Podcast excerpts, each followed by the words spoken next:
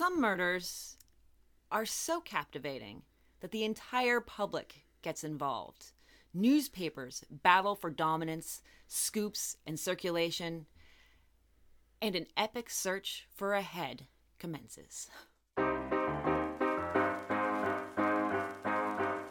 You're listening to Old Timey Crimey, crimes from the golden age of yesteryear. Now, here's your hosts, Christy and Scott. Old timey crimey. I'm Christy. I'm Scott. and we are here. that is what can be said about us. The holidays are over. Life is about to get back to normal again. No. No. No. No. Do approaches what passes for normal. Yes, yes, that's true. So, so yeah, it's uh, it's been quite the holiday season, hasn't it? It has. I ended up with a set of throwing knives and a grappling hook. What the fuck am I going to do with this? you wanted the banner. that- I wanted the Macho Man Randy Savage banner where he's he was drop kicking Jesus, right? that is correct. Yeah. Yes. As Jesus, well, Jesus was asking for it.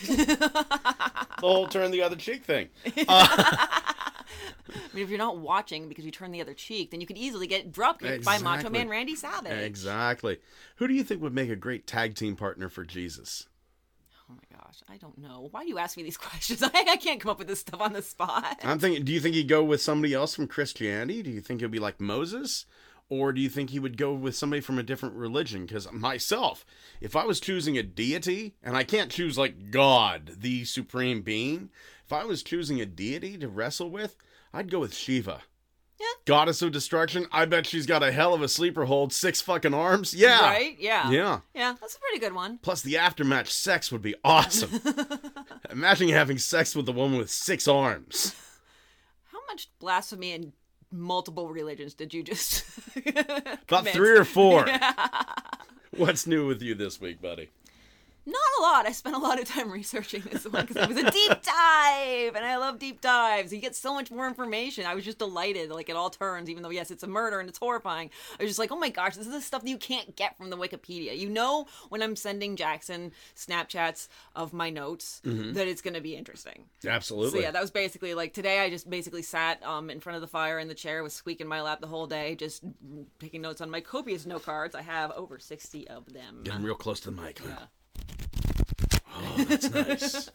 Yeah, I use the note cards. because It's just easier than a notebook. It's you know more just compact and less unwieldy. So, and especially when you have a cat in the mix, she would not leave my lap today, and I refuse to get up when she is in my lap because I'm like, no, she, you can stay there. She's Squeak is, by the way, for those who don't know, she's pretty much blind.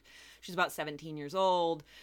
And yeah, so I just uh, I just let her hang out if she wants to hang out on my lap because for years she did not want to be anywhere near me. now that she's blind, she wants to be near me all the time.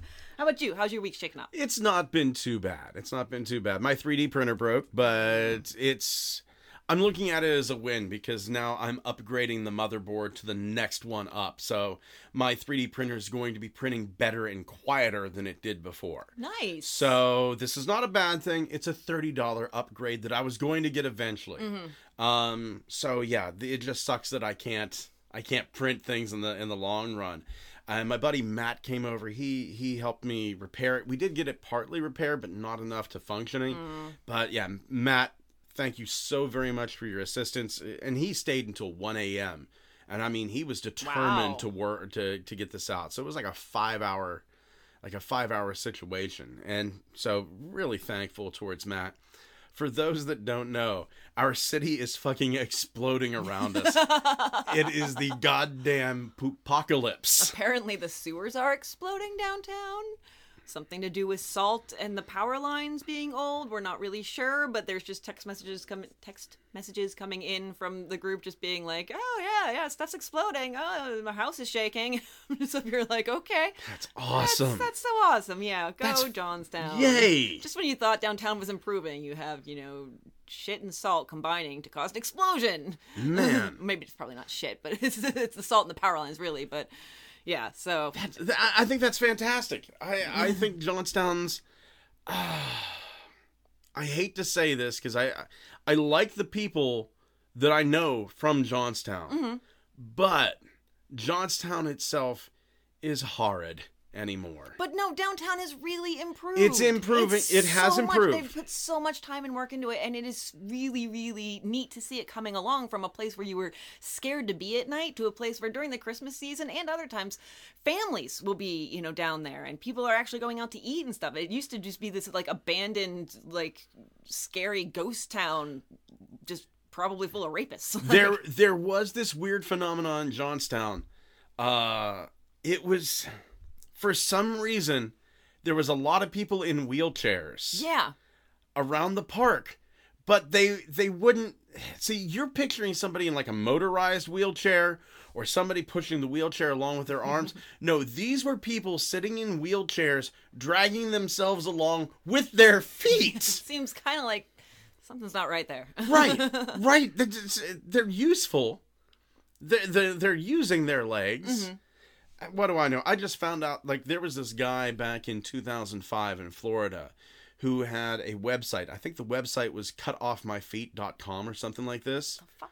well he was in a boating accident and he was paralyzed but in a weird way where he had all the feeling above his knee Oh, okay. his the lower the lower legs would work but they were numb but his feet from the ankles down paralyzed that put him in a wheelchair and useless That is a really strange way to get paralyzed because usually Isn't it has to it? do with your spinal cord. So it's Right. like everything from from a, a certain point down. right so it was a situation where the doctors said you can walk again all we have to do is amputate your feet Oh no.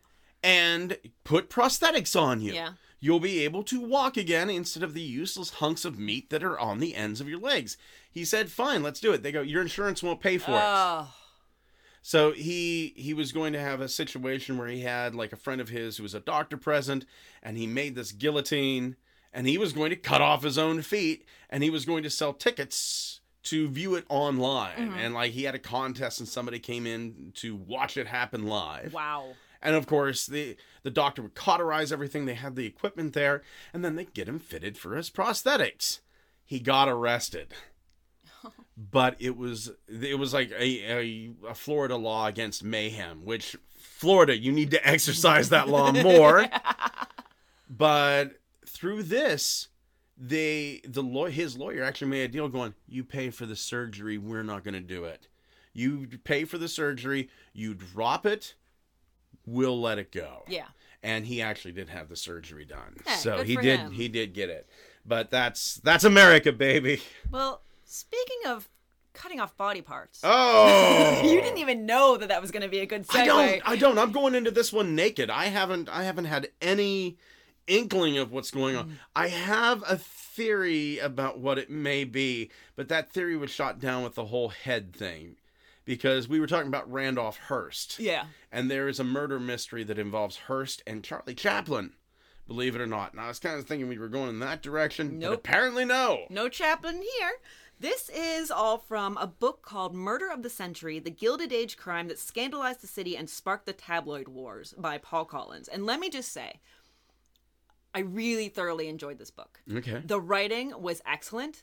There were moments when he would make like a, a very dry pun and not remark upon it, and I, I have one of those saved for for later. but um but it, was it was really a, a very enjoyable read. I loved the writing.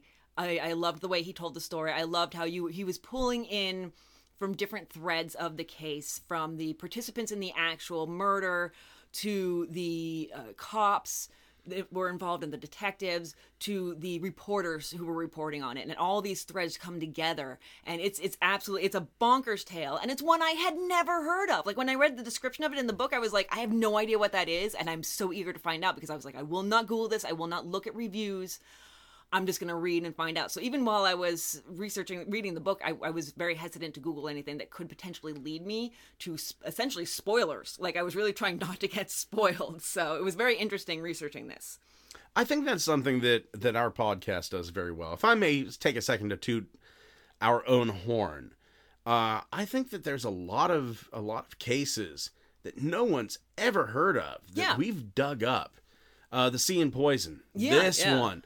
Um, I'd never heard of Dr. Crippen. Apparently, it's a very popular case. Um, Bella and the Witch Elm. You know, there's there's been a lot of ones that just, you know, if you're coming here, if you're looking for something new, something that you've never heard of, go back to the old. Yeah, exactly, Yeah. exactly, because that stuff gets forgotten over time. I mean, this was a this was a serious sensation in its day, and we're going to see that. But in this day and age, I had never heard of any of these people. So this started on June 26th, 1897, and it was a hot one in New York City. It was absolutely sweltering, and really nothing was happening. It was a very slow news day, the kind of slow news day where the newspapers are remarking upon the weather because I there's see. nothing else going on. And these, this is the days when the newspapers would grab anything and run with it and exaggerate. So, um, there are four boys from the tenements go to the East 11th Street Pier to just hang out, you know, right by the water. They just kind of take over the pier and, and just are, are hanging out there. And uh, one of them sees a red bundle in the water. And so Jack McGuire, one of these boys. Santa's Santa's toy basket. Exactly. It's it's it's Santa's basket, everybody. Santa's sack. We're gonna find a bunch of toys in here. Let's open it up. Well, the thing is, is this wasn't as rare as you might think. It happened fairly often that you know various like merchants' goods traveling via boat would end up through whatever means just floating along the river. Something you know happened to the boat or whatever. So they're you know they're thinking we could get something good out of this. So Jack McGuire dives in to get the bundle. It is wrapped in gold and red oilcloth. No, you're telling me this isn't Santa's sack? And, well, and it's gold and red. Yeah. yeah, yeah.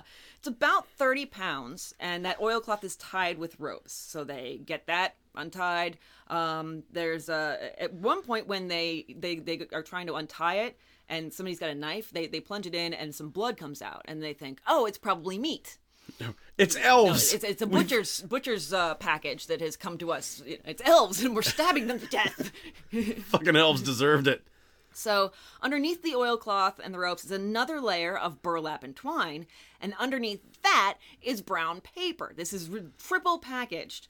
And then inside that are two arms and a chest. Well, they weren't wrong. It Yeah, was meat. It was meat, in fact. And the chest was noted to be quite muscular, too. It was Okay. a male chest. Obviously, you can tell one way or the other. Um, and the arms were like crossed over, eh, sort of in an X with a hand on each shoulder. Sort, sort of what we think of when we, you know, bodies aren't necessarily laid out this way in, in mortuaries anymore, but it's sort of what we think of when we think that this the standard like dead body. Right. Exactly. Right. So the arms were still attached to the chest. Exactly. Yeah. Okay. It was the arm and the chest down to about the fifth rib or so. So, um, this was originally blamed on med student shenanigans. They were like, which it, and it seemed to happen quite a bit. Like people would find fingers in cigar boxes or just legs hanging out in, you know, like a doorway or something like that. The med students were, were always getting, you know, cadavers or body parts to work with, and they would just go to town and be ridiculous with it. Hey, everybody, let's go defile a corpse. It'll be fun. This is part of our education, right? Yeah, it's We're paying for our education. We should be able to defile a corpse. Erasmus put one in the parade and won third place for best float. So the, uh, the the the arms and chest are taken to the Bellevue morgue. This morgue gets 20 unclaimed bodies a day. God damn. and less than half of those less than half of the total bodies are claimed there's no real way to uh, like you know no real set in stone method of iding them and no real way of trying to notify people and it was really like it was 48 to 72 hours before those bodies would be sent off to hart island um, for unclaimed bur- burial or Cremation. or in some cases not so much as we'll get to in a second here Oh, God. uh, just a number for you. In 1896, out of 7,974 bodies, so close to 8,000, 4,925 of them were sent to Hart Island for unclaimed burial. So close to 5,000 out of, out of 8,000. My God. Yeah, that's a ton of people just not knowing where their loved ones went. It's really, really sad. That's a lot of meat that went bad, too. That's good pet food. Oh, that's horrifying. I'm gonna just breeze right past that. So, and actually, the the there was a, a dock for the Hart Island ferry right at Bellevue Morgue's back door. So it could just they could just load the bodies up and off it goes right from their back door. Also in 1896, now think of all those unclaimed bodies. Okay. Uh, Captain Albert N. White was the morgue keeper. He had been uh, in there for quite a while, about uh, 27 years. He was dismissed. Why was he dismissed, you ask? Because he was selling cadavers to med students for five bucks a pop. Well, I guess with what you could be doing with the cadavers, selling them is probably the second worst thing you could do. It's bothering me that I didn't close my parentheses.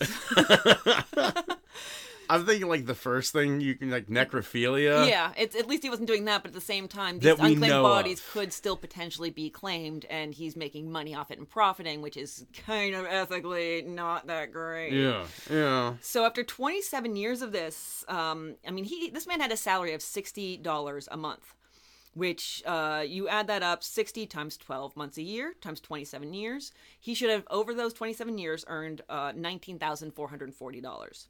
Somehow he had about hundred thousand dollars banked up. So uh, I think he sold a lot of cadavers. Yeah. You know, it. I know I made the joke. It's a lot of pet food going to waste, but hear me out. Like I would rather, like if my if I would die, and for some reason nobody would claim my body and nobody knew how I was, I honestly think going to a med school would be a fantastic thing.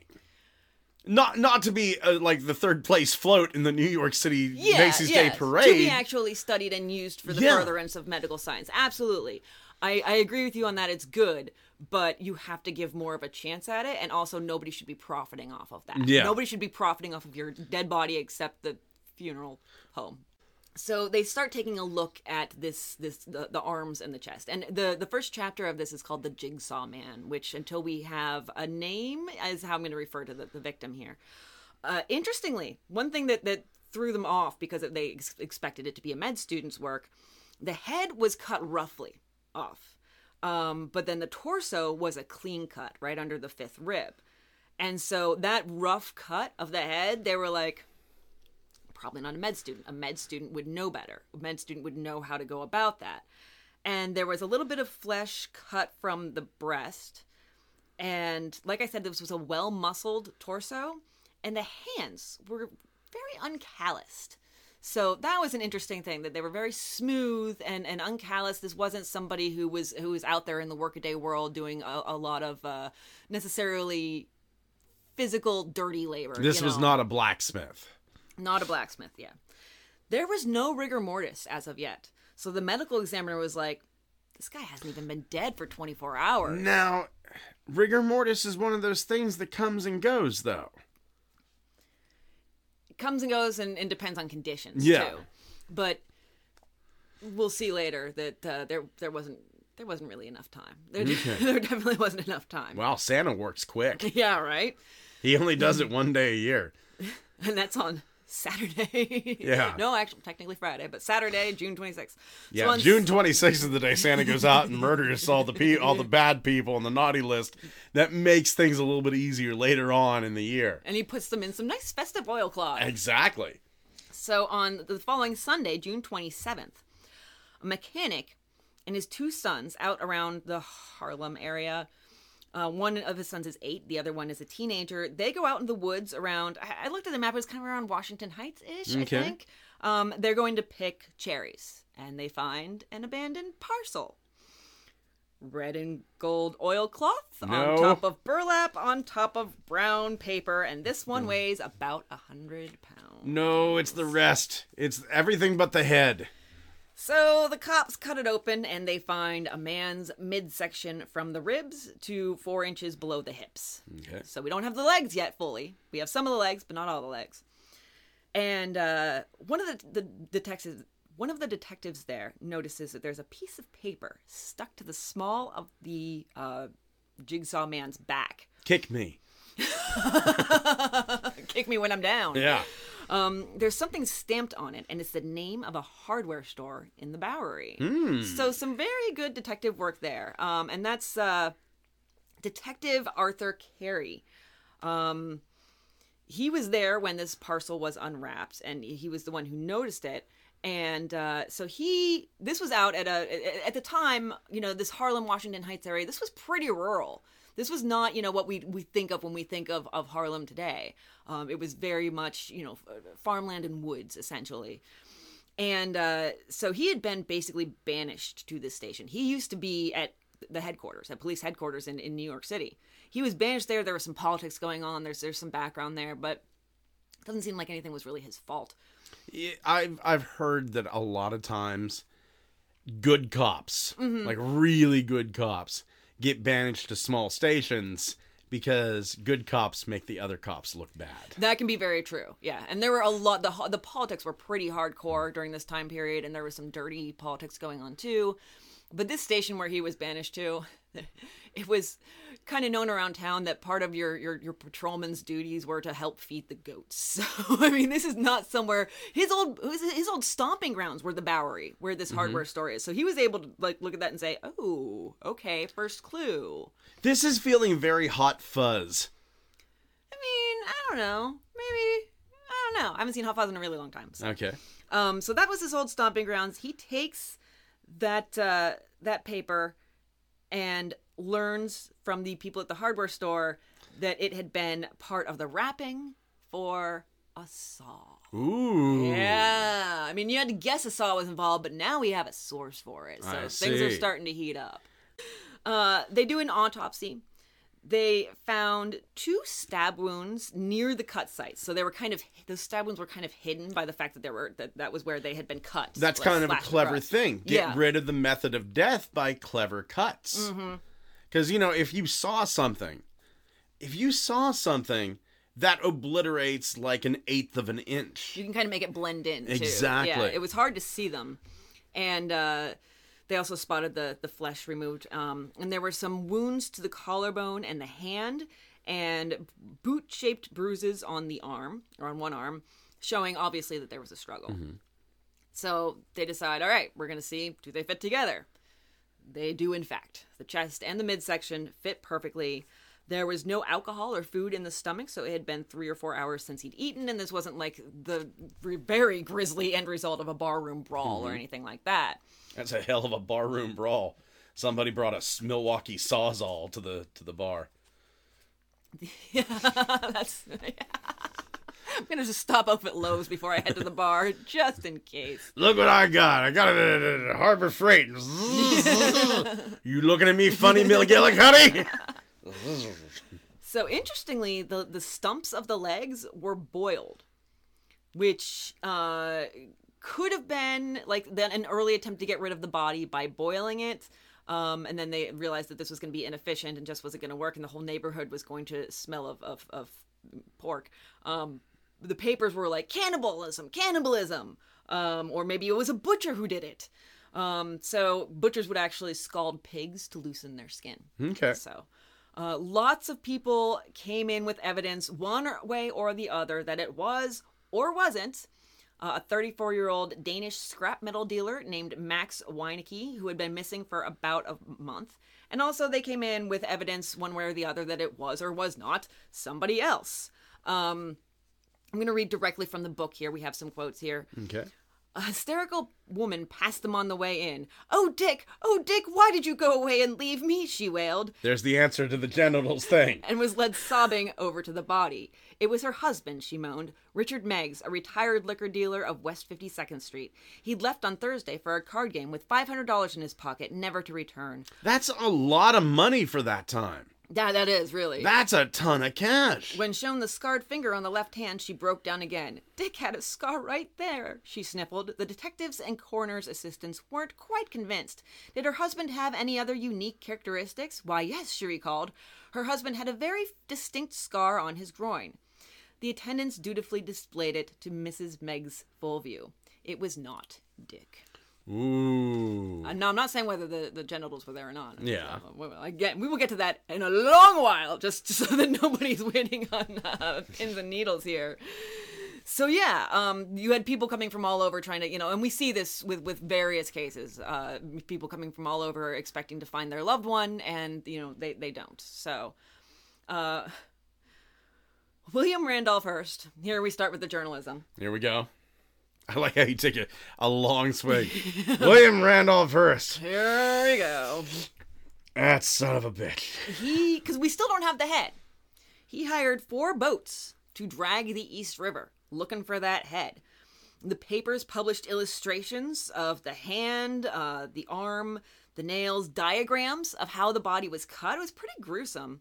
Um, Pulitzer's uh, paper, The New York World, offered $500 in gold for whoever solved the mystery as an exclusive In gold. in gold. So immediately, Hearst sees that. That comes out. He puts out an extra edition of the journal and says, thousand dollar reward to anybody who solves the mystery. yeah, like it was like "Well, you got you got five thousand. I got or you're five hundred. I got one thousand. It just keeps. I just picture it like going up and up and up until they're obviously not. And whoever solves this will be filleted by Charlie Chaplin. I told you, Charlie Chaplin's not coming. And of course not. He's filleting. He's the one servicing. uh, so, uh, just to give an example, and again, I'm going to read directly from the book. It's so well written, I can't not, and it gives such a good example of the battle that was going on journalistically during this time and previous to this. Quote, when he'd rolled into New York, Hearst stole his old paper's crown jewel by grabbing Sunday World editor Morrill Goddard, a daredevil journalist who'd made his name as a London correspondent covering Jack the Ripper. What the fuck is a uh, a daredevil journalist? He covered Jack the Ripper. I don't. We just talked about a daredevil journalist in our in our old timey crimey. I know. yeah, yeah, that guy, Carl Decker. Yeah, okay, he's a daredevil journalist. Just I'm gonna I'm gonna write this news story while jumping this canyon on my rocket bike. We see some really crazy journalistic efforts here We have coming up. So we have. we have a lot more. So um, so basically, uh, Hearst tosses. uh, he tossed Goddard uh, a crumpled Wells Fargo bank draft for thirty five thousand dollars and says, "Take all or any part of that."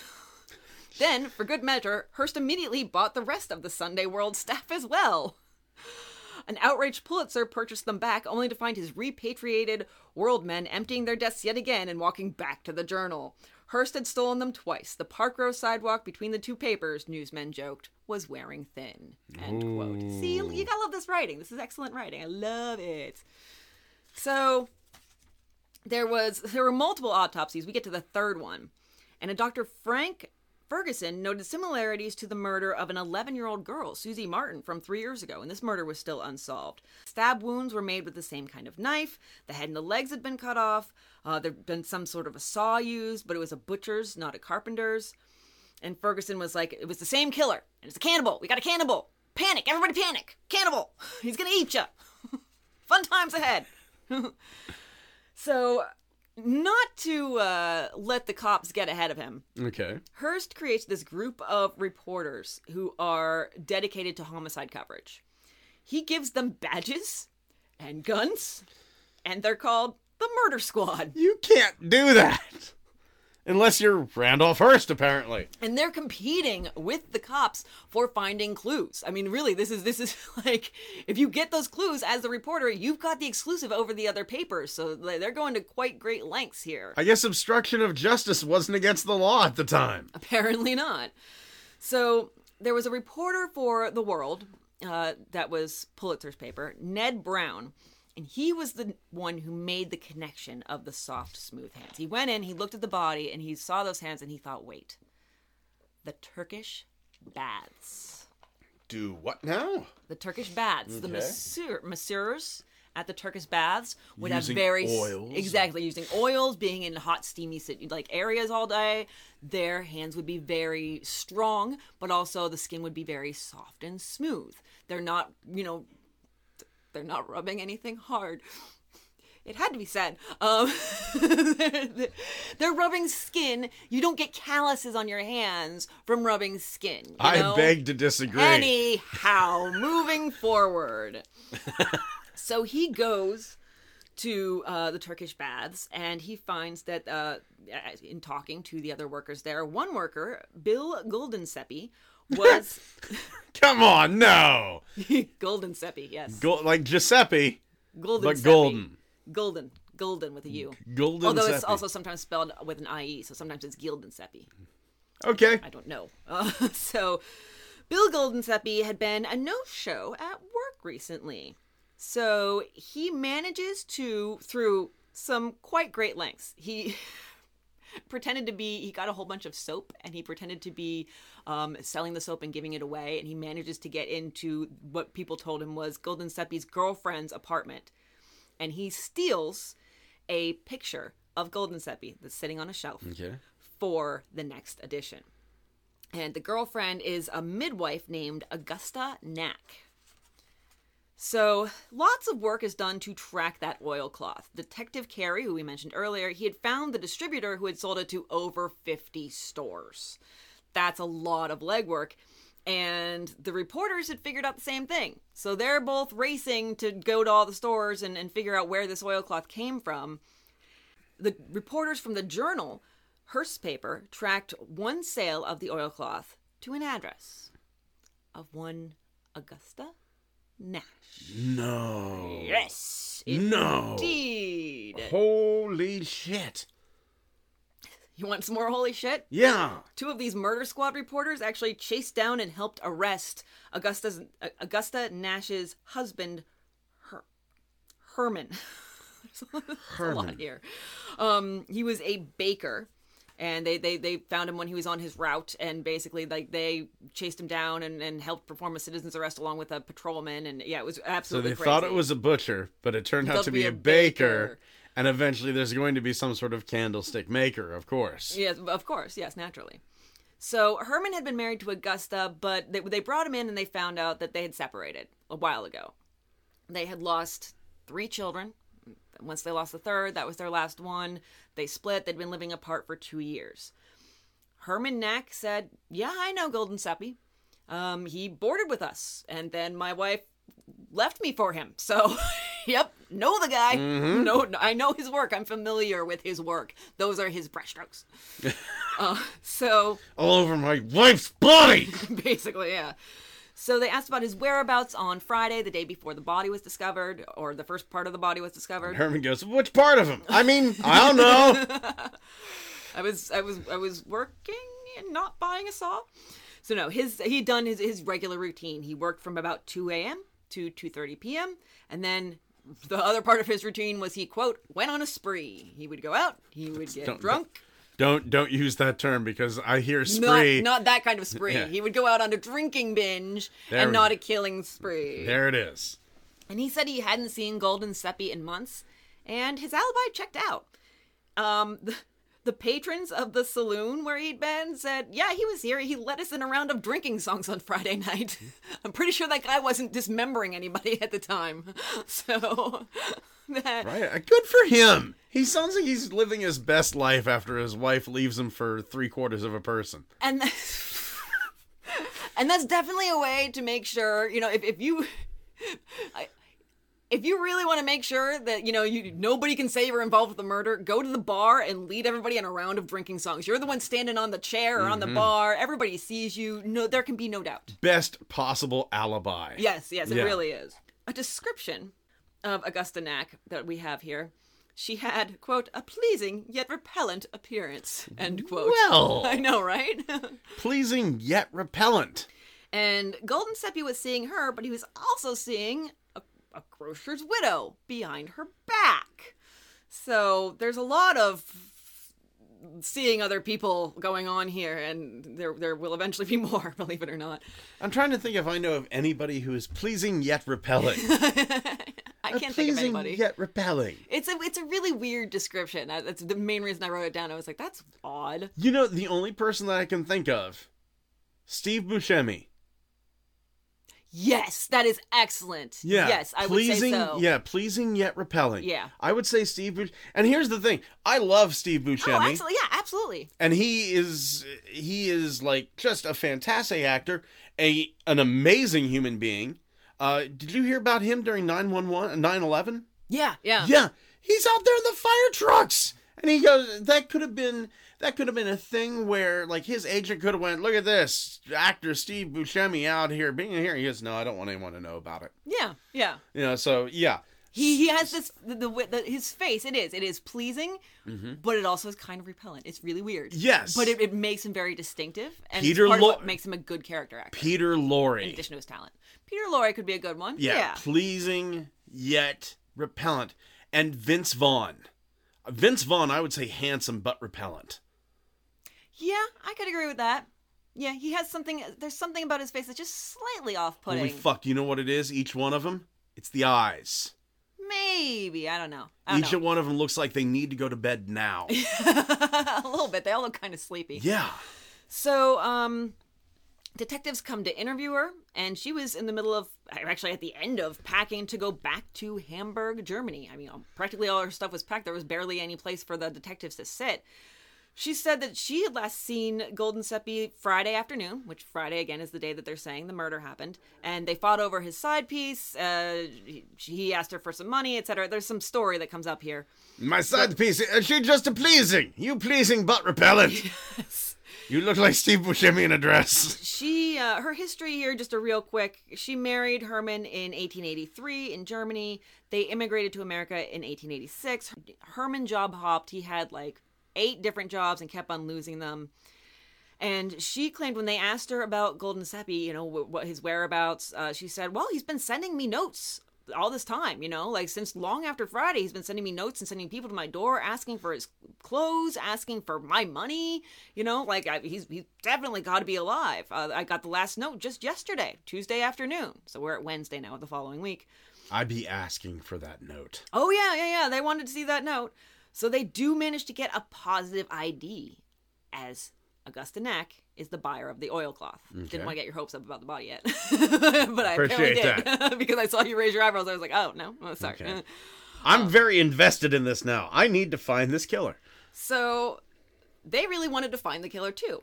And they felt like there was a good chance that it was Augusta Nack. And they had just found the legs in the river. So they propped them up in the hallway, opened up the door, and said, Do you know those? she just calmly seeing this disembodied pair of legs says, How should I know? Nothing. No fainting, no freaking. Literally, she said, quote, how should I know? No fainting, no freaking out, none of that. Nothing you would expect. Then again, she is a midwife. Yeah. So she's seen, you know, some gore. But at the same time, you would think that there would be more of a reaction than that. Now, how do you think you would react in that situation? Oh, I would have uh, like the panic attack to end all panic attacks, and then I would demand that the city pay for my therapy for the rest of my damn life, and then afterwards, when I'm haunting them, I think it I would. still want to have a therapist when I'm haunting the same people who traumatized the crap out of me. Would you need a dead therapist or a psychic therapist? I'm not going to be picky. I'm Okay, dead. fair enough. I'm Fair ghost. enough. I can't be picky. I don't know how I would react. I think I think like if somebody if I found like severed legs, if I found them just there, I'd start to worry. But if like the cops were there and they went, "Well, do you know these?" I think if the cops are there or reporters who are pretending to be cops, my my panic levels are already at a pretty high level at that point. So I think at that point it just becomes kind of a numb. Okay, what next? No, I think that seeing severed legs kind of would freak me out no matter what. It doesn't matter how panicked I am; it's already going to freak me out. But she was just a, a cool customer. She didn't have very much to say about anything. Now, keep in mind, like I said, she'd been ready to leave, so she'd ended her lease. Guess who took up her lease? That would be one William Randolph Hearst. Jesus Christ, Billy. He rented out her apartment. He put reporters at all the entrances to the building. It was uh, above a drugstore um, as, quote, doormen. And he sent other reporters out to every payphone booth in every nearby hotel with scissors. and they, the, the doormen, quote, doormen, were only allowed to let in cops and Hearst reporters. Oh my God. I know, right? The evil genius of it. It is kind of scary. Other reporters having to deliver their fucking messages via carrier pigeon. Oh, those reporters found out the hard way when those they found out those lines were cut. They, they found out the hard way. Get a scoop right by the apartment, run to the nearest hotel for a payphone, and hold up that phone, and it's just the, the cable hanging down. Yeah, that's got to be so frustrating. Oh, there was a lot of anger. Yeah. So in her apartment uh, was found in a cupboard a butcher's knife, a broken saw, and a gun, and there was blood dried on the gun. Um, and You're supposed to shoot from a distance. yeah, yeah. Not, not supposed to stab him in the eye with the gun. Why aren't you dying? I thought this was supposed to kill people. Uh, so uh, the uh, there was an in the neighborhood an undertaker's assistant, and he came forward and said, "Oh yeah, Mrs. Nack, she rented a horse in Surrey from me on Saturday, and a German man with a mustache helped her out. Hitler. That's a little well, no, but um. So now we come upon, as we come upon this German man with a mustache, a second border. For the moment, we're going to call him Fred the German Barber. Okay. Uh, he was also that. That's what people were like. Oh yeah, Fred, Fred, Fred the German barber. Yeah, yeah. That's that's the only German guy with a mustache I can think of that's been hanging around Mrs. Nash and also you know um boning her. I don't know what the fuck is wrong with me today. Anytime I hear guy with a mustache, for some reason my brain immediately goes to either Wario or Waluigi or Hitler. or Hitler. Which really Wario Wario may be Hitler. So he was a second boarder, Fred the German barber, who had lived with Augusta Nack. He had been involved with her, and back in February, uh, Golden Seppi had found out about this and beat the heck out of Fred the German barber. So much so that he spent four days in the hospital and then moved the hell out of that apartment. He was ready to be gone. And so uh, this alibi that she has of, you know, oh, he's he asked me for money and I gave it to him was one of the things that she said. And she also said that he, you know, had sent her telegrams and such. It's starting to break down. Uh, the telegram that he supposedly sent her on Saturday, his name was misspelled. Yeah, not great. And uh, the money that she'd supposedly given him, there was no withdrawal of that from her bank account that day, that $50 that she supposedly gave him. So that was a, becoming a slight problem. And uh, oh yeah, that money they literally found uh, not that money, but a whole bunch of money that she claimed not to have. They found stashed in her corset at the jail. they also found some bruises on her arms that were starting to fade, and they brought in a, a, a doctor to look at them, and he said, "Yeah, that's about the right timeline that those could have happened when you say the murder occurred." Do they look like defensive wounds or Well, would they? Mm, I mean, I think bruises. It's hard to say whether they're defensive wounds Yeah. or not. Um, so if somebody's like face is cut, then you know somebody like went after them with their nails, and Right. that could be defensive wounds. But bruises could be anything. You know, it could be she just fell, or you know, a, a big dog hopped up on her. Some people bruise really easily. Right. I'm not one of them, but. And so I like uh, I like how you threw that out there. I'm not one of them, so don't try anything, you bastards. Oh no, I do not bruise easily at all. I was in roller derby for months and I didn't get a single bruise. And That's impressive. knocked the crap down. Jesus, I forgot you were in roller derby. I used uh, for for the listeners, I used to announce for the local roller derby. Mm-hmm. Uh, we had a we have a lot of friends. Beast was part of the roller derby for a while too, wasn't she? For a little while, yeah. Yeah. Barb was more part of it, yeah. Oh, And- absolutely. And, uh, Cecilia, that's, that's how Cecilia met Joel, actually. so. Okay. Talking about all our friends. Exactly. So, um, Police Captain O'Brien, uh, he's actually he's technically supposed to be an inspector, and he will be soon. But the, all this, these politics were still happening, and so he was a captain who was managing other captains. So everybody kind of like saw some humor in it. Um, he was asked by the press uh, whether or not they thought that she, you know, that this this woman could have done this to this man. And he said, "quote She has arms more large and muscular than mine." Jesus quote. Christ. So, um, Augusta Nack claimed that she didn't know the Undertaker that said she'd rented the Surrey from him. He said, I buried one of your children! Come on, lady! Jeez! Oh, you! He ID'd her in a lineup, and she was still like, nope, didn't do it. Didn't rent anything. I haven't rented anything in my life. What's rent mean? I don't know what you mean. No, no, no, no. Oh wait, you're no talking about that. Place. You're talking about that play. Yes, yes. 1,004 hours. I can't remember how it goes. No, it's been a really long time. Neither, neither can I. I do like the I do like the South Park version, the uh, the Team America version. Everyone's got AIDS. Yes, yes.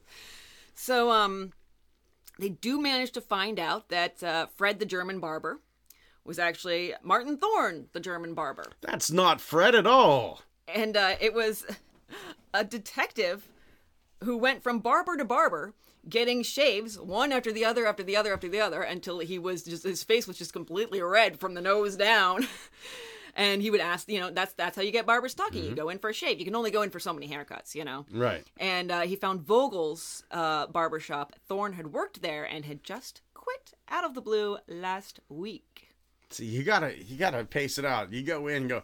I just want my mustache to trim. Then, oh no, I just I want my my mustache shaved off, but leave the beard. He probably did pace it out, but he went to so many barbers. I mean, imagine how many barbers there are like, I want my eyebrows. in late 1890s New York City. Like Barber, Barber twenty eight. I just picture like his poor face, like swollen and red, and he's like going like, "What? What do you? What brings you here, son? I want you to frost my bush, my pubes. I want you to, I want you to put like tin foil on my pubes, and I want you to put like highlights in my pubic hair. Could those be pink highlights? Does that exist now? I want pink highlights in my bush.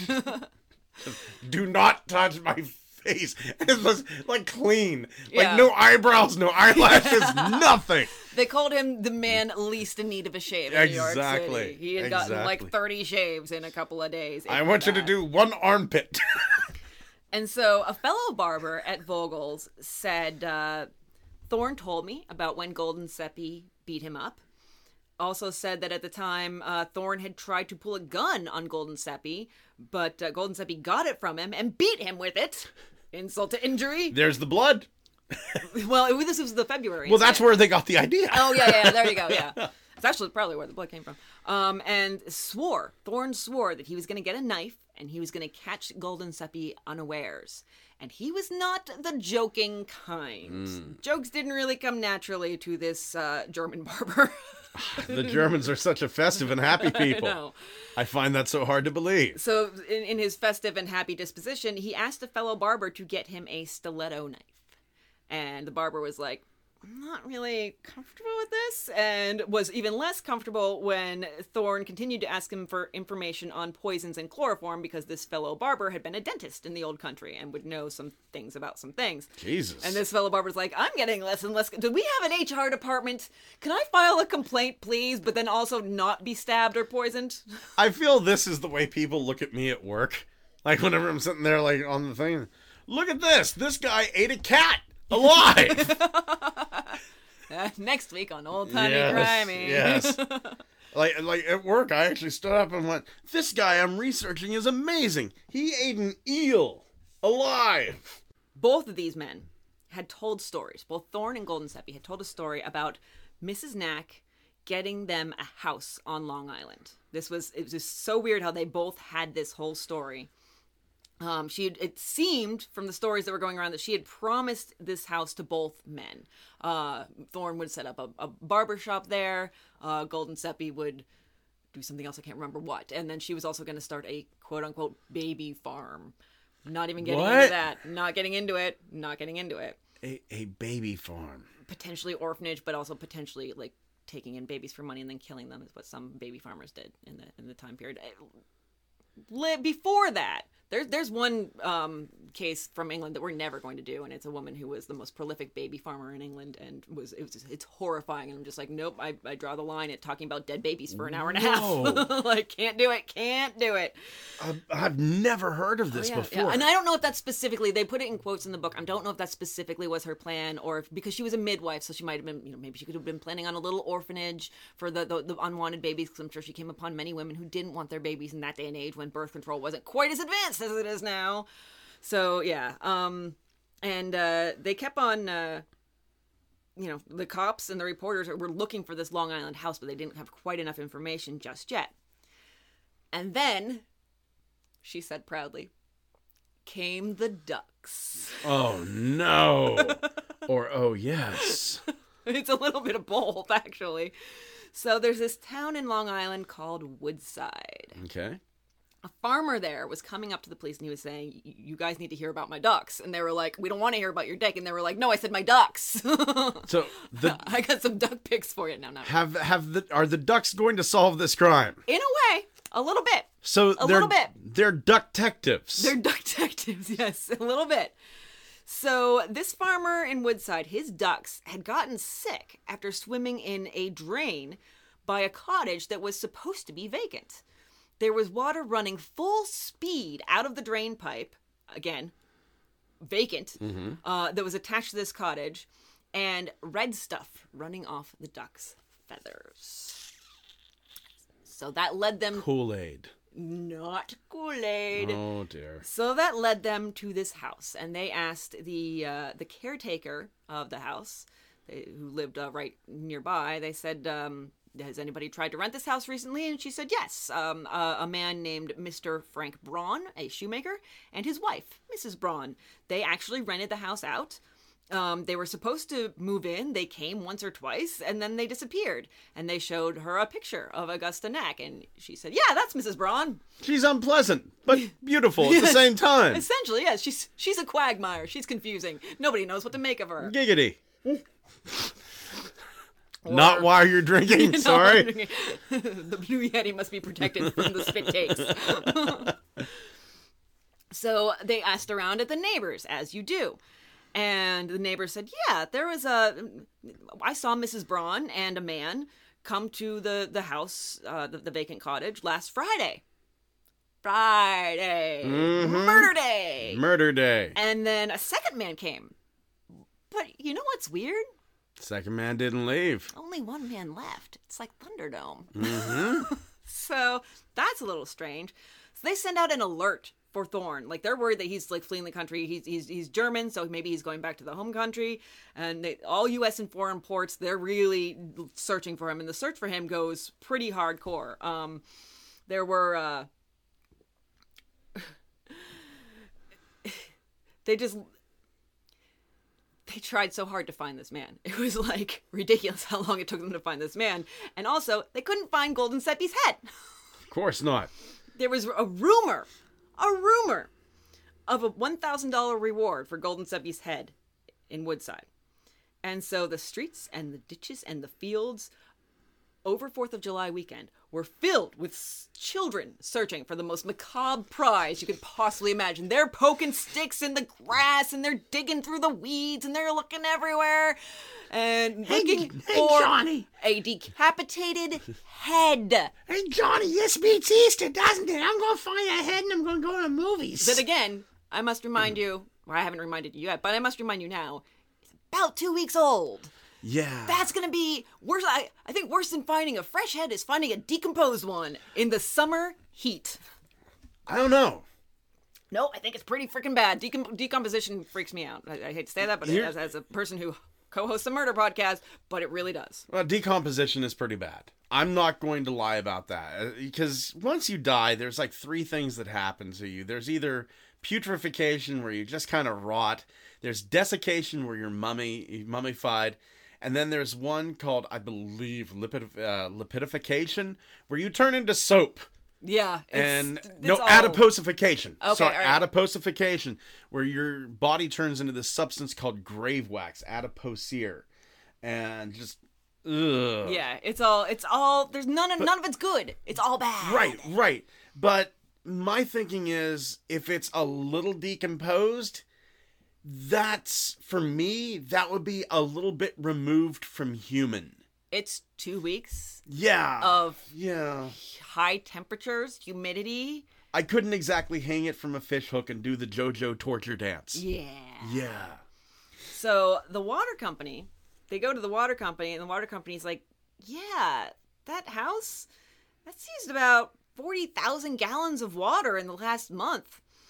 The average family uses um, three times less than that. so thirty percent of that maybe in a year. Yeah. and they checked for leaks. Not a single leak. That bill's good. gonna be high as hell. So somebody thought to, oh yeah, check the bathtub trap, and they found some bad smelling mush in there, but they couldn't really. Um, they sent it to the lab. Um, Yep, it's mush. just this is in fact mush, and I, I'm a scientist, and I can tell you from a scientific point of view, this is bad smelling mush. This is bad smelling mush. Now, a lot of people think this would be gunk, but no. Gunk is a little bit more uh, thickened. Chunky. It's Chunky. chunky. It's thickened, This yeah. is mush. This is like a consistent slime. It's not gunk. It's not Mush. gunk. It's not. It's not slime. Well, it's, it's mush. Thank you, Dr. Mush and Gunk. So, um, just a side note, not really related specifically to the case, but sort of related to the case. There was some panic at one moment when the legs went missing from the morgue. Which you gotta love. They didn't just get uh, up and walk away. No, that joke was definitely made. I can I can absolutely assure you because it's in the book. Oh my that joke God. was definitely made. Oh, yes. Oh, I love it whenever Maybe I, it just got up and walked away. I love it whenever I accidentally predict old history. Pretty impressive, yeah. Thank you. And now, a message from Heinous Hotels.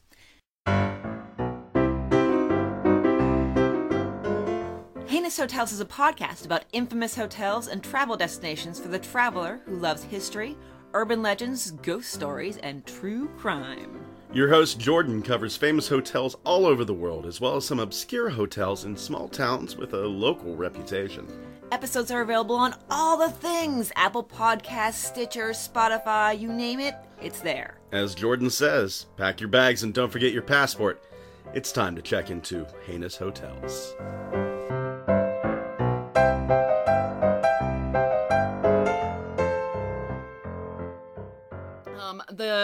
York World s- snuck into the house, or while they were in the house, while nobody was looking, they got a, a you know kind of chiseled up a little stain from the floor, mm-hmm. and and they sent it to a chemist who tested it positively for blood. So little again, we've got. The, the reporters doing what the cops should be doing just in order to get a scoop, not of any inherent like we must solve the case because yeah, like, they want to solve the case too, but at the same time they're like, no, we just really want the next paper to sell well. Let's let's really face it. Let's let, let's get down to the real drive of humanity. We want to answer questions. We hate unanswered questions. We do hate unanswered questions. That's why we're here. Right. But honestly, cops they're just there for the paycheck. Some of them, no, some of them are definitely Some- absolutely there to help people, and and some homicide cops are there to solve the the murder and and get closure for their as much closure as can be possibly had when you've had something horribly traumatic like that happen and lost somebody in a horrible fashion.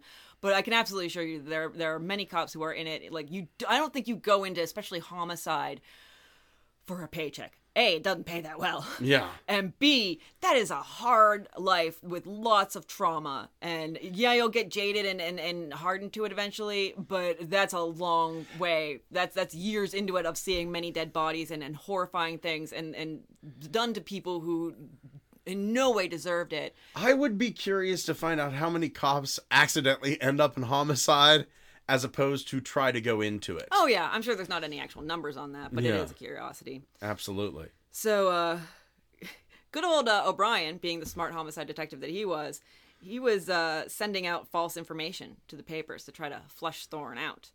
And uh, the reporters tracked down Thorne's family members who hadn't seen him for years. One sister was like, Oh, yeah, him? I, I haven't seen him for, for nine years, so I have no idea. I cannot help you. Go away, please. I'm starting to wonder if maybe there's some sort of legitimate there's a legitimate idea in having the having the newspapers be a part of the police. honestly force at this time. you want that that they, they're they're investigating and the part of journalism is investigating And they're doing a damn good job of They- it, they quite really honestly. yeah um, I mean, sometimes they're being sneaky, and sometimes it might impede the investigation. You know, imagine if a cop needed to use one of those phones that had the, the the line cut. That would probably be, you know, slow things down a little bit. But You know, bounty hunters, though, you know, it, it's not uncommon for some police forces and bail bondsmen to use bounty hunters. yeah. And they're able to do stuff police aren't able to do. Oh yeah, yeah. They put I mean, themselves they're at still, risk. They're still within certain legal bounds, but Right. Yeah. And then one brother that the reporters found said, "Yeah, I've seen him about a year ago. He came to me drunk. He showed me a gun and swore that someday I would hear about him using it on someone." Things are starting to get a little suspicious around uh, Martin Thorne, the German barber, don't you think? Uh, it feels like something that happened to me with my my older brother. Brothers, man. I don't like my brothers. it gets even uh, even more uh, suspicious here when they find out that uh, his sister was married to a man la- named Ludwig Braun. Okay. and that his brother, Thorne's brother, was a shoemaker. So uh, that might be how Thorne cobbled together his Ah. false ID. Ah, So we have a barber by the name of John Gotha. Gotha's wife goes to the cops and she says, My husband, he's an old friend of Thorne's, and he saw him yesterday. So they uh they track down Gotha and they're like, "Tell us the story." And he's like, mm and his wife is like, "John, tell them the story do now. it. Tell Do them it." the story. I've already told them most of it, so you may as well tell them the rest of it. Tell them the story." You tell them the story. You aren't getting any of this tonight. Yes. so Gotha said that uh, Thorn came uh, for a haircut. He had his mustache shaved off. Uh, and he usually wore a brown derby, but now he was wearing a white fedora. That hat, you know, hat switch is an integral part of the, you know, disguise. Absolutely. I I came here tonight with a with a uh, a toque instead of my standard golf cap There you go. because I'm trying to avoid detection. incognito. And uh, so Thorn slipped Gotha a note while he was paying and said, Meet me at the corner. So they met, and then they spent three hours in a saloon where Thorn told him everything and made a plan to meet again soon. In fact, the next day. Uh, so the cops were like, okay, you're going to meet tomorrow. Or actually, technically today, because it was the next day. We want to be in on that. Can we get in on that? Let's, let's get in on that. Yeah, let's do that. We're just gonna be over here at the other table, Yeah. dressed in clothing that is somewhat plain. Essentially, yeah. They dressed as workmen at a soda fountain, um, and uh, a soda fountain at a drugstore, and they pick up Thorn. Uh, just in, in this huge scuffle that was like kind of scary for the the people, uh, especially the the, the the the soda jerks. They were like, "I think we're getting robbed." Nope, nope. No, they're just taking. No, they're just taking that man. But why did they take everything out of his pocket? What's happening? It was a lot of confusion, but especially when they, you know, they see a bunch of workmen descend. Um, Inspector O'Brien himself. He's inspector now. Oh, he thank got God. That, the paperwork came through. Finally. He's on the scene. There's no. Keep in mind, 1897. Um, no cop cars. So I never thought about that. Yeah, there's no cop cars. How No did they cop transport him to the station? I'm I'm gonna say on the back of a horse with with irons on. On the L. On the elevated train. Oh my god! Yeah, yeah. So just in like with the other passengers. Exactly. Yeah. We were Wow. all like, is that who I think it is? Didn't have a mustache. I've seen him in the paper. I don't know. So um they were at this point in time, uh, forensically speaking, they were already scraping nails for blood or skin. I mean, they couldn't necessarily. They they certainly certainly couldn't do DNA. We know that, but they could use that to, to mark it as you know somebody was you know you you, you hurt somebody. Um, uh, but at the, they dismissed the idea of fingerprints as just silly. That's just silliness. That's so silly. There's actually a Sherlock Holmes novel where Sherlock himself dismisses the idea of fingerprints. Yeah, it was not a really popular idea at first. It took a while for people to come around. It's interesting how like scorned it was, or this newfangled idea. You know, when it just really becomes such a huge part of criminal investigation, Yeah. like a, a very expected part of criminal investigation. but I think there's actually some some new papers out there questioning the veracity of fingerprints now. Oh my gosh. So Yeah, I want to do research on that. I want to find out. yeah, the okay so the woodside house caretaker and the undertaker's assistant who had rented out the horse in surrey Paul Bearer.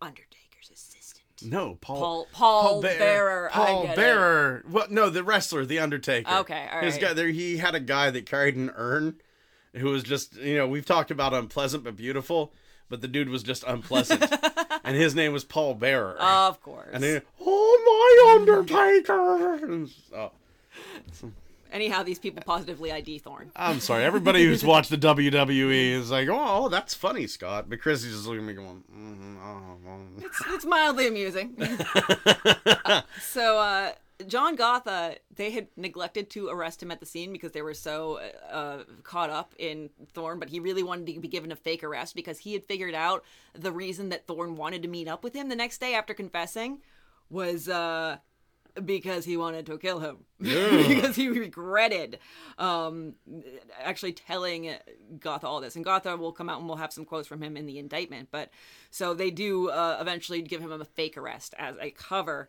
Um, but he did have to testify at the indictment, and he said, but Thorne was not there, uh, but he was afraid. Um, a reporter said of John Gotha, quote, he had the look of a man going to the electric chair. Now let's dig into his testimony a little bit. Please.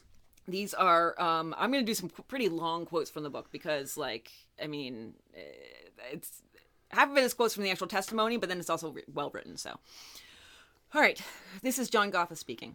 I met him at a saloon between 128th and 129th Streets on the west side of 8th Avenue. We had a couple drinks, and I said, You made a botched job of that fellow. Thorne had stared at him in terrible silence for a full minute. I know it, he finally said. Have you read the newspapers? It is all the woman's fault. They all say that. Um, They're all right. skipping some, skipping some stuff. Uh, Gotha struggled as he recalled his friend's next words. I looked at him and he said, You are the only friend I've got, and I'll tell you all about it. I expect you to keep a closed mouth. Uh, he spoke about Guldensuppe, and they said they wanted and said they, they wanted to get rid of them. He said, and this is Thorne speaking. We took a quote of Thorne. We talked the matter over and decided to kill him. We looked about and rented the house at Woodside. We thought it was far enough out of the way and decided to do the thing on Friday. She bought the oilcloth at that place in Astoria and bought the cheesecloth at Eric's. Yeah, Eric's. Um, and then uh, Thorne tells him that he got to the house early and went upstairs, waited for Guldensuppe and Mrs. Nack. Uh, Mrs. Nack was supposed to bring Guldensuppe up. So uh, while waiting, he quote he took off all his clothing but his undershirt and socks. He did not want to get them bloodstained. About eleven o'clock, he said he saw Mrs. Nack and Guldensuppe come up to the front gate. They entered the house. The witness paused. The packed courtroom was dead quiet. Then Gotha recalled, clad in underclothes and with a revolver in his hand, Thorne had hidden himself behind a closet door in an upstairs bedroom. He could hear the two talking downstairs. Go and see the room upstairs, he heard Gussie tell her boyfriend. I think you'll like them. Thorne cocked his pistol. Hmm. He fired point blank into the face. The monsieur had a moment of recognition. His hands flew up, but they never made it. Guldensuppe crashed to his knees, then slumped backward onto the floor. Gotha swallowed hard, and what he said next made the jury gasp. He was not dead. Thorne dragged him into the bathroom and put him in the tub. Thorn slit his throat until a final breath came out of the hole he'd made. Quote, I heard a snore, was how he put it. Oh, oh, I'm gonna have nightmares about that tonight. You didn't have to read it. Snoring from your throat wound. The assistant DA stopped Gotha for a pregnant moment. Are you positive that Thorn said Guldensuppe was snoring or breathing when the razor was drawn across his throat? Yes, Gotha said quietly. He told me the man was, quote, snoring when he cut his throat. And Thorne kept cutting. He nearly severed the head from the body with the razor, Gotha told the jury. Then Thorne went downstairs to Mrs. Nack, who was waiting patiently for him. It's done, he said. I know, she replied. I heard. Oh. Okay, little fun fact that I learned this week. This doesn't sound like it's going to be fun at all. No, no, it's not. Uh, I I have become addicted to these uh, these Reddit videos that are on YouTube, and they're essentially like you know Reddit Ask Me Anything's or or Ask Reddit, and then they have this robotic voice doing it, and one of them was uh, Ask Reddit. What are some disturbing facts that you know from your job? And one was a CSI agent. Mm. And he said, whenever you're picking up a severed human head, be sure to use both hands. Mm. Because ah. it does weigh about as much as a bowling ball, but a bowling ball has the weight evenly distributed. So even though you can pick up a bowling ball, if you try to pick up a human head with one hand, it will roll out. So you have to use both hands to pick it up. I'm going to have to say something here, and you're going to think it's worse than it's going to be. I just want to let you know. But I would like to ask you to stop being psychic. But it's not as bad as you think. Okay. Okay. All right. So, continuing with the testimony, Gotha says that Thorne s- sent Mrs. Nack off and said, "Come back at five tonight." Uh, he finishes his job uh, of the head and then slices off the, the tattoo the Guldensuppe had on his chest. That's where the slice on the breast comes from. Uh, took the legs um, off with a saw and then did the midsection in the chest and then uh, mixed up a basin full of quick drying plaster and dropped the head in. Then it set into a smooth ball. So, bowling ball. Yes. there it is, with a head inside. Oh my god. Worst bowling ball ever. Uh, so then uh, when Mrs. Nack came back, like he did some washing up around and cleans, cleaning and everything. They take the parcels out to the Surrey that she had rented, and then go to the ferry, and then they drop uh, the parcels off. And supposedly the head went overboard as well. But ever the barber, Thorn now had second thoughts, not about the murder, but about his victim's hair. He fretted that he hadn't shaved off Guldensuppe's telltale mustache. But he really wasn't that worried because the block of plaster sank instantly. They can't find it, he boasted to Gotha, adding dismissively, I don't care. So that is supposedly what happened, and I say supposedly for a reason. Oh no. Um, the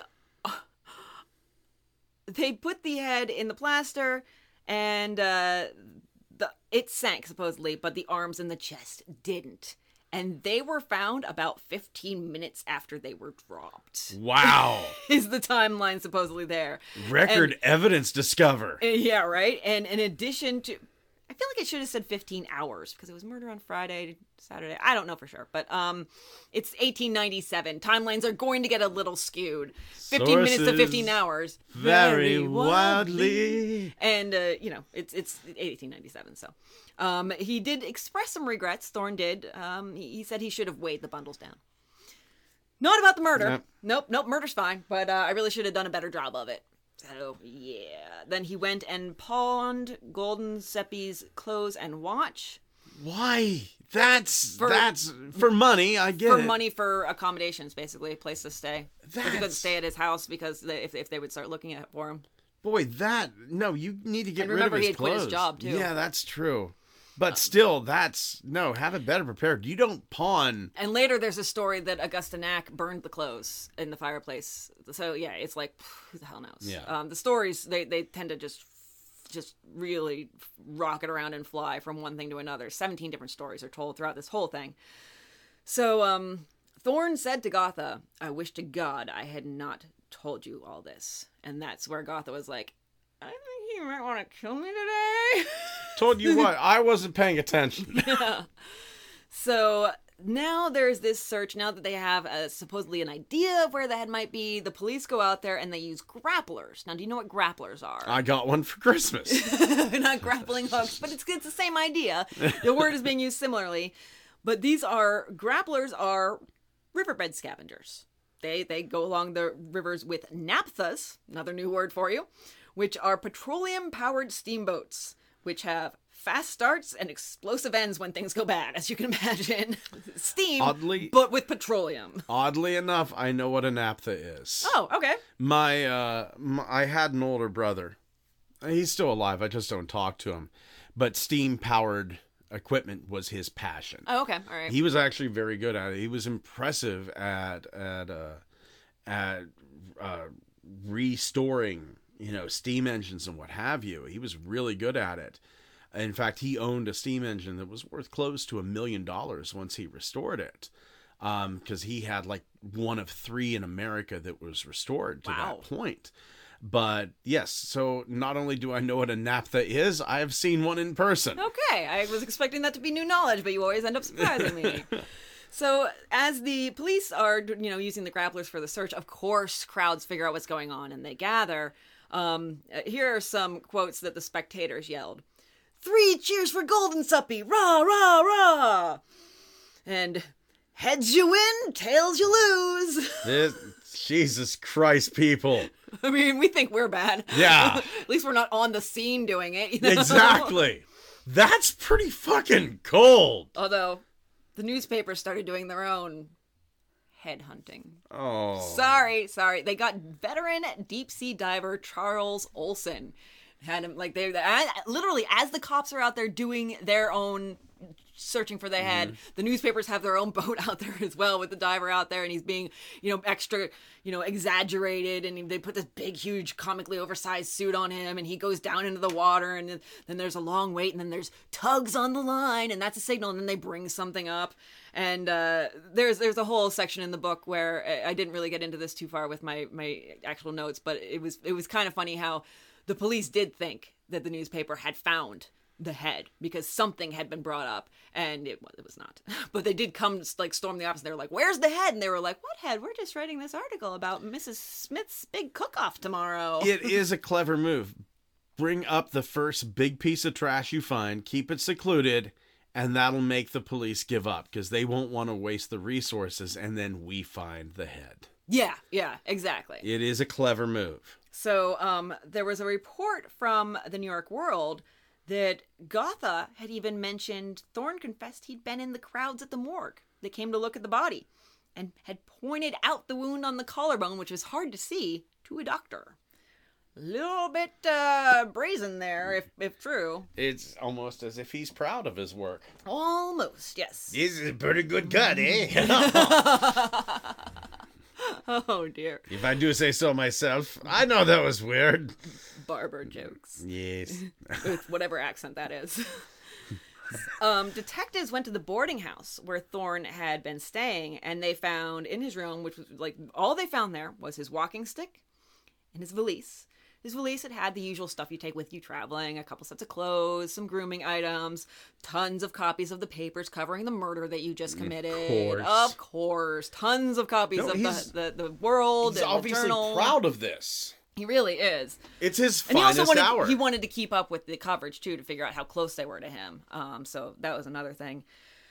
Newspapers, all the newspapers were battling for coverage. It was the really in the in the neck and neck race. It was the Journal and the World, with the Journal really coming out ahead. But all the newspapers were fighting for who was going to get any part of the story, and they were desperate for any sort of a scoop. And as soon as one paper gets it, it's it's scooped. It's done. Hmm. So one one paper is super desperate for action. So they they profiled the Woodside duck of course.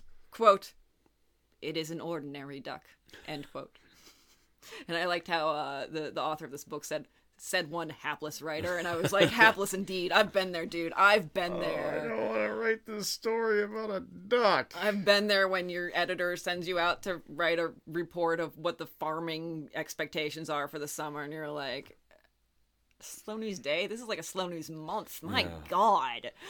Two years in a row. It's it's corn. We're going to have some corn. growing out there. Might have some tomatoes. Uh, more corn over here. And over here is where I plant barley. and I know you can't see it, but over here is where I plant potatoes. Potatoes grow into the ground. You can see the, like, the The, top of the potatoes. they're underground. The, t- the, the potatoes, they're underground. And over here's our bacon tree. I would love a bacon tree. Uh, essentially, what it is is there was a tornado the other week, and the pigs got swept up and were just impaled in the tree.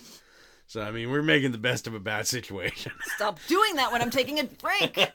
I don't know if you all just heard my noise as I tried to keep it from hitting the Blue Yeti. Uh, One of these days, we are going to ruin this. It's just It gonna, is, yeah. It's, It's- either going to just- smell like Mountain Dew or beer. One of the two. It's it's it, it, it'll be a long time coming when it happens. I'm surprised it hasn't happened already. So actually, at the arraignment, not at the trials and everything, but at the arraignment only, um, they have uh, Thorne is brought in, and he stands at the table. And then Mrs. Nack is brought in, Augusta is brought in, and they're side by side. And when she comes up to him, she stands there, and they see like they kind of like crowd together a little bit, so the reporters can't see what they do see. Quick squeeze of the hands. Quick, uh, you know, still, uh, still lovers at least for the moment. Something tells me that genitals were involved. And uh, she says, uh, Augusta Nack says to Thorn, uh, which, okay, two possible things that she said to him. This was the general report. She said, Schweige still, which uh, generally German for pretty much the just as be quiet. But um, the New Yorker Staatszeitung, which is the German uh, New York paper, or one of them, uh, says that uh, she might have said, Halt den Mund und sprich nicht, which is shut your mouth and don't speak. Another unclosed parentheses. I have a problem, okay? and so uh, they didn't really have a lot to say at the indictment, uh, but uh, of course Hearst had something to say about that fact. Of course, Of he course. did. Mrs. Nack and Martin Thorne refused to talk, all of which is very strange considering that she is a woman and he is a barber. Oh, god damn with the diss. Randy H into hizzy. So, uh, within hours of the indictment, Uh, Hearst had a book assembled from clippings and notes uh, from the paper and from his journalists. It was 126 pages, illustrated. It was called The Guldensuppe Mystery, and it came out the very next day. And this was the very first book from the brand new True Story Publishing Co. Ooh. True Story, bro, Publishing Co. I like that. So, um, and the public interest in this was really, really high to the extent that there was a summer school teacher on the Lower East Side teaching bookkeeping. Not in a particularly interesting thing to teach. I teach technical writing, so I'm not insulting people who teach bookkeeping. I'm just saying I know whereof I speak. I admit, technical writing, it's not super thrilling. And uh, the summer school's teacher, the students were absolutely just swept up in the whole case to the extent where the, the class became a mock trial of the case. The Times covered this. uh, an 11 year old mock attorney giving a half hour close ar- closing argument, and uh, Thorne was still found guilty and sent to the chair. So wait, an 11 year old mock attorney? Yeah, yeah, basically a closing argument for an 11 year old mock murderer. Murderer. God. So whenever you cut the head off the body and it made a snoring sound. Exactly. Yep, that's pretty much it. Um, the principal found out and said, "quote I just picture like Amber. Amber being like the 11 year old mock attorney. What about the genitals? Exactly. Yeah, she would definitely be having that question. Absolutely. Um, the principal found out and said, "I shall permit no more murder trials." Which, yes, when you have eleven-year-olds and they're supposed to be learning bookkeeping, I should hope so. Um, messieurs, which by the way, one side note, I never refer to them in my notes as such, and I haven't mentioned it, but uh, the the popular parlance or sort of slang maybe for messieurs, masseuses, whatever you want to call them, was rubbers. Really? They called them throughout uh, multiple times. They're referred to as rubbers. I wonder what the etymology of that whole thing is. They rub. Robbers. They're rubbers. Yeah. Yeah. It took me a little while too. like I read it and I was like, what is I Did they- feel you mean to talk about a robber and make a typo? What's happening here? I feel really stupid now. No, no, no. It takes a minute. It honestly Yeah. takes a minute to kick in. Yeah. So, um, but they were now referred to kind of in, in you know, with a wink as uh, Gildenziffers. Ah. Yeah. And uh, some more public interest. Uh, the Eden Musée, uh, musée is French for museum for anybody who doesn't know, was pretty much the top of the line dime museum of its day. I mean, dime museums it's hard to get pretty high up in the echelon there, but it was the it was pretty much considered like this is the fancy dime museum. Uh, Yeah, this is the one they're gonna check and make sure you're not passing a Canadian dime to them. Exactly, yeah. And they have like a room called the Chamber of Horrors and everything. Um, they did a recreation of the murder scene. Uh, it was uh, uh, called the Woodside Horror. Uh, they took the bedroom and the bathroom where the crime had occurred, recreated them, uh, right down to Guldensuppe's decapitated body in the bathtub, and uh, a wax Martin Thorn uh, off with the severed head and working on his plaster. Yeah. Wow. Yeah, yeah, uh, that's pretty. Uh, and that, believe it or not, not the last time the Eden Museum is going to come up in this. That's kind of cool. I wish they still had those, quite honestly. It's kind of crazy, yeah. Yeah. So, um, Augusta Nack, people were obsessed with her. She became kind of like the queen of the tombs, which is uh, what the, the jail was known as.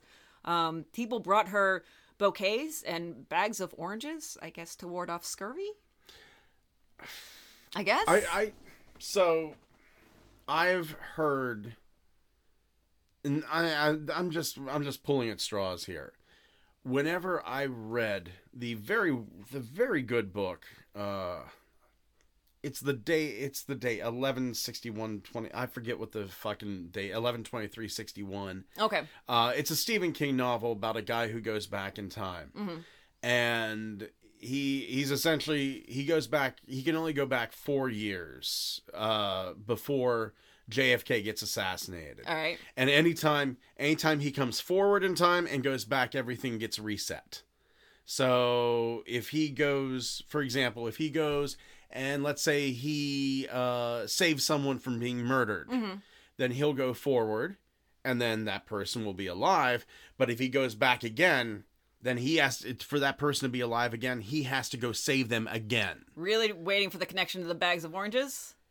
so he goes back, and in the book he says, "Well, I'm able to get steaks for like a nickel a piece."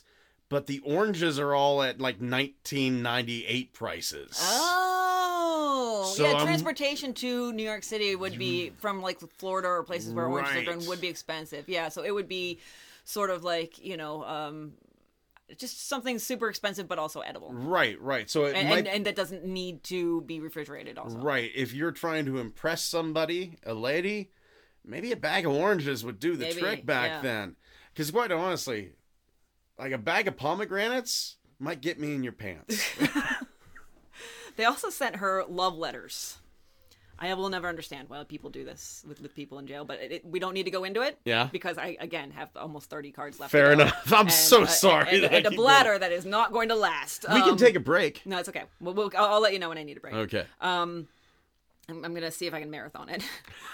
she, uh, she, people came in droves and they really wanted to see her. Like people would be like, "We want to come see Augusta Nack," and and the the jail matron comes down. She's like, "So can I let these people come down and see you?" And she was like, "No." Quote, "I'm no freak. I'm not on exhibition." End quote. But then she was like, "Or a quarter apiece." and then they can see me. And so that's what she did. She basically was making profit off of, you know, being in jail, which uh, eventually would get barred, uh, but uh, not at the moment. Uh, they dredged the river for about five miles or so from 10th Street to 92nd Street. People spotted it everywhere. That head was probably the most seen head in New York City ever. Really. I mean, people were like, it's the head, it's the head, it's the head, it's the head. And it was never the head. Um, new evidence uh, showed up around Woodside House, but then there was a suspicion that the papers planted it because Ooh. the journal's circulation. So you have pre torso finding, pre chest finding, uh, and near the end of June. That's our timeline. By the end of August, the journal's circulation had doubled. This, They're winning this war. You know what the, this kind of feels like?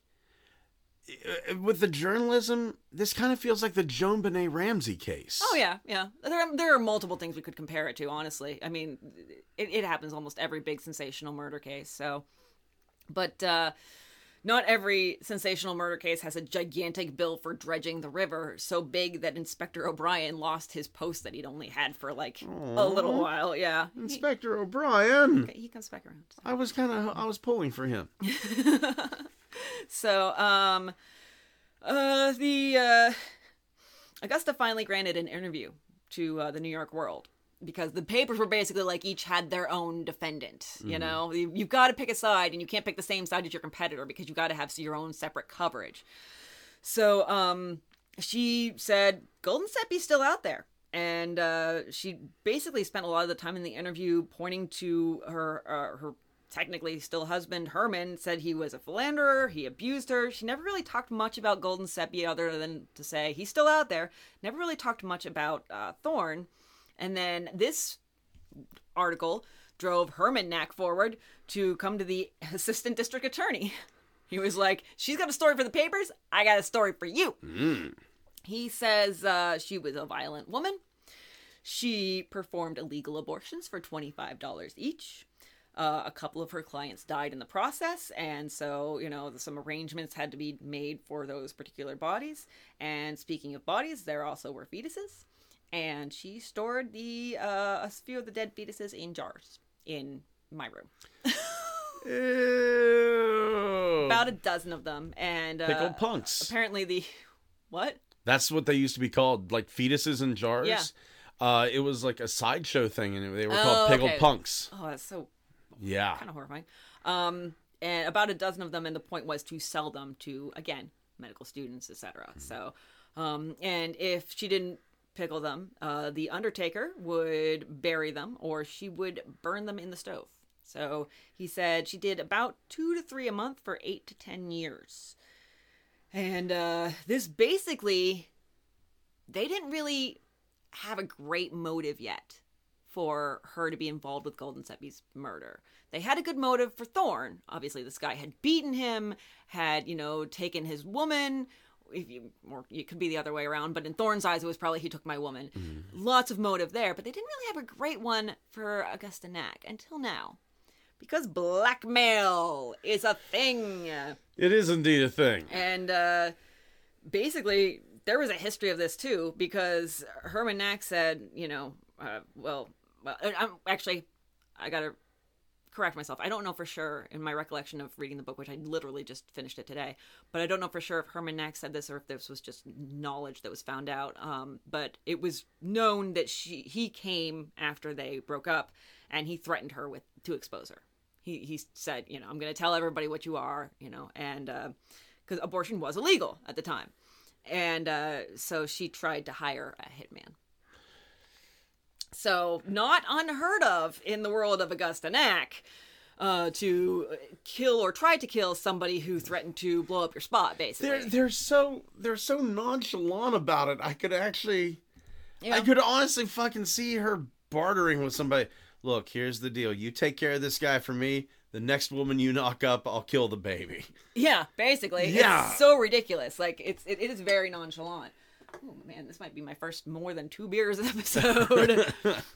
so on September 17th, the indictment was dismissed because there was a new one in Queens County, which was where the murder actually occurred. Um, this was just shy of the moment when the five New York boroughs would be consolidated. So at this time, it was a matter of territory and or and where things occurred and who had responsibility but very soon after that it wouldn't matter where it occurred. It would it would just be you know new york. So i don't know specifically how that works now but i know that they weren't quite there yet. Um so they were moving Augusta Nack and Martin Thorne from uh, the Tombs to a jail in Queens County.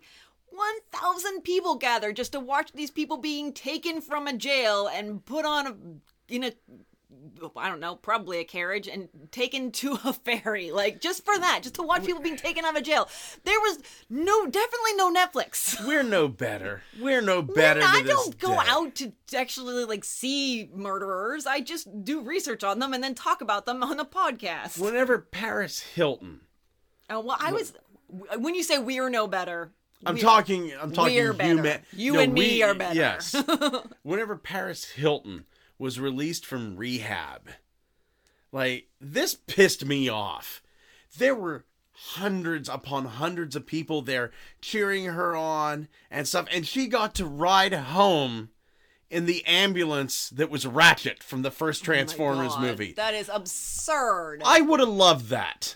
That meant nothing to Paris Hilton. Oh, yeah. that would have been know. Yeah. that would have been the highlight of my fucking life up to that point. Yeah, sure, I got to see my son be born, but I'm riding in Ratchet right now. yeah. Oh my gosh, that's yeah. The whole So- that period of time when like Paris Hilton and Nicole Richie were like super, you know, yeah. So I can't was say uh, just an absurd moment in history. I can't say that humanity's any better now. No, I mean in in many ways, yeah. So um Augusta Nack definitely wasn't much better than anybody else. She uh she got a trustee, uh you know, somebody who basically in the in the jail is uh, given privileges. It's, they can, it's, you know, they do errands and they can sometimes even leave the jail. Um, they, you know, it, it's right there in the name, trust. Um, and uh, she gave him a, I believe, a sandwich and some potatoes, and sm- to smuggle a note to uh, Thorne. Uh, he took a little side trip before he delivered the sandwich and potatoes, and stopped off at the Journal. Of course he did. yes, because they're offering him more money than she did. And uh, so here is the letter translated. okay. Dear Martin, I send you a couple of potatoes. If you do not care to eat them, perhaps the others will. Dear child, send me a few lines how you feel. Dear child, I believe there is very little hope for us. I feel very bad this afternoon. Send me a letter by your sister or by your brother in law. I wish they could procure us something so that we could end our lives. This would be best. My attorney assures me the evidence against me is as strong as that against you, and that you have talked too much, which injures us, for the proofs are at hand. Good night. And now I have to say something here because just right before that, she had given an interview where she was talking about how suicide was the last thing on her mind. She pulled out a basket that held five knives in it, and she's like, I mm-hmm. could use these if I want, but I'm not because I'm going to be acquitted. And that her cellmate said that she danced around the cell every night talking about her acquittal, and it would be really handy if they had a piano. and so, like, think The about this. Casio, the Casio portable keyboard, not yet invented. not yet invented. And let's think about what, do you think she's trying to do with this note? She's trying to get rid of somebody who's going to testify against her. Exactly. That's a- she's uh, trying to get Martin Thorne to kill himself, thinking that she'll do the same thing, but Yeah. of course she's not going to. Exactly. I want to be with my unpleasantly beautiful wife. So yeah, it is very like it took them a minute once they read the note and they were like, oh.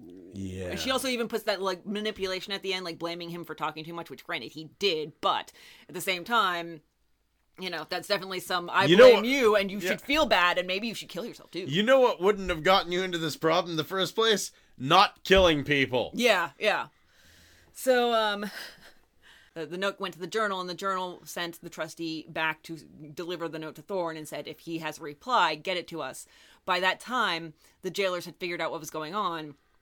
And so uh, they managed to salvage Thorne's reply after he ripped it and tried to eat the remnants, um, which there's actually a picture of the like taped together remnants of the note in the book. Oh, that's awesome. yeah, it's funny. Of course, it's all in German, but the uh, the reply is, "My dear, you wrote of self-destruction. That would be best. I had thought it over long ago and came to the conclusion that it would be best for me, but not before all is done to gain liberty.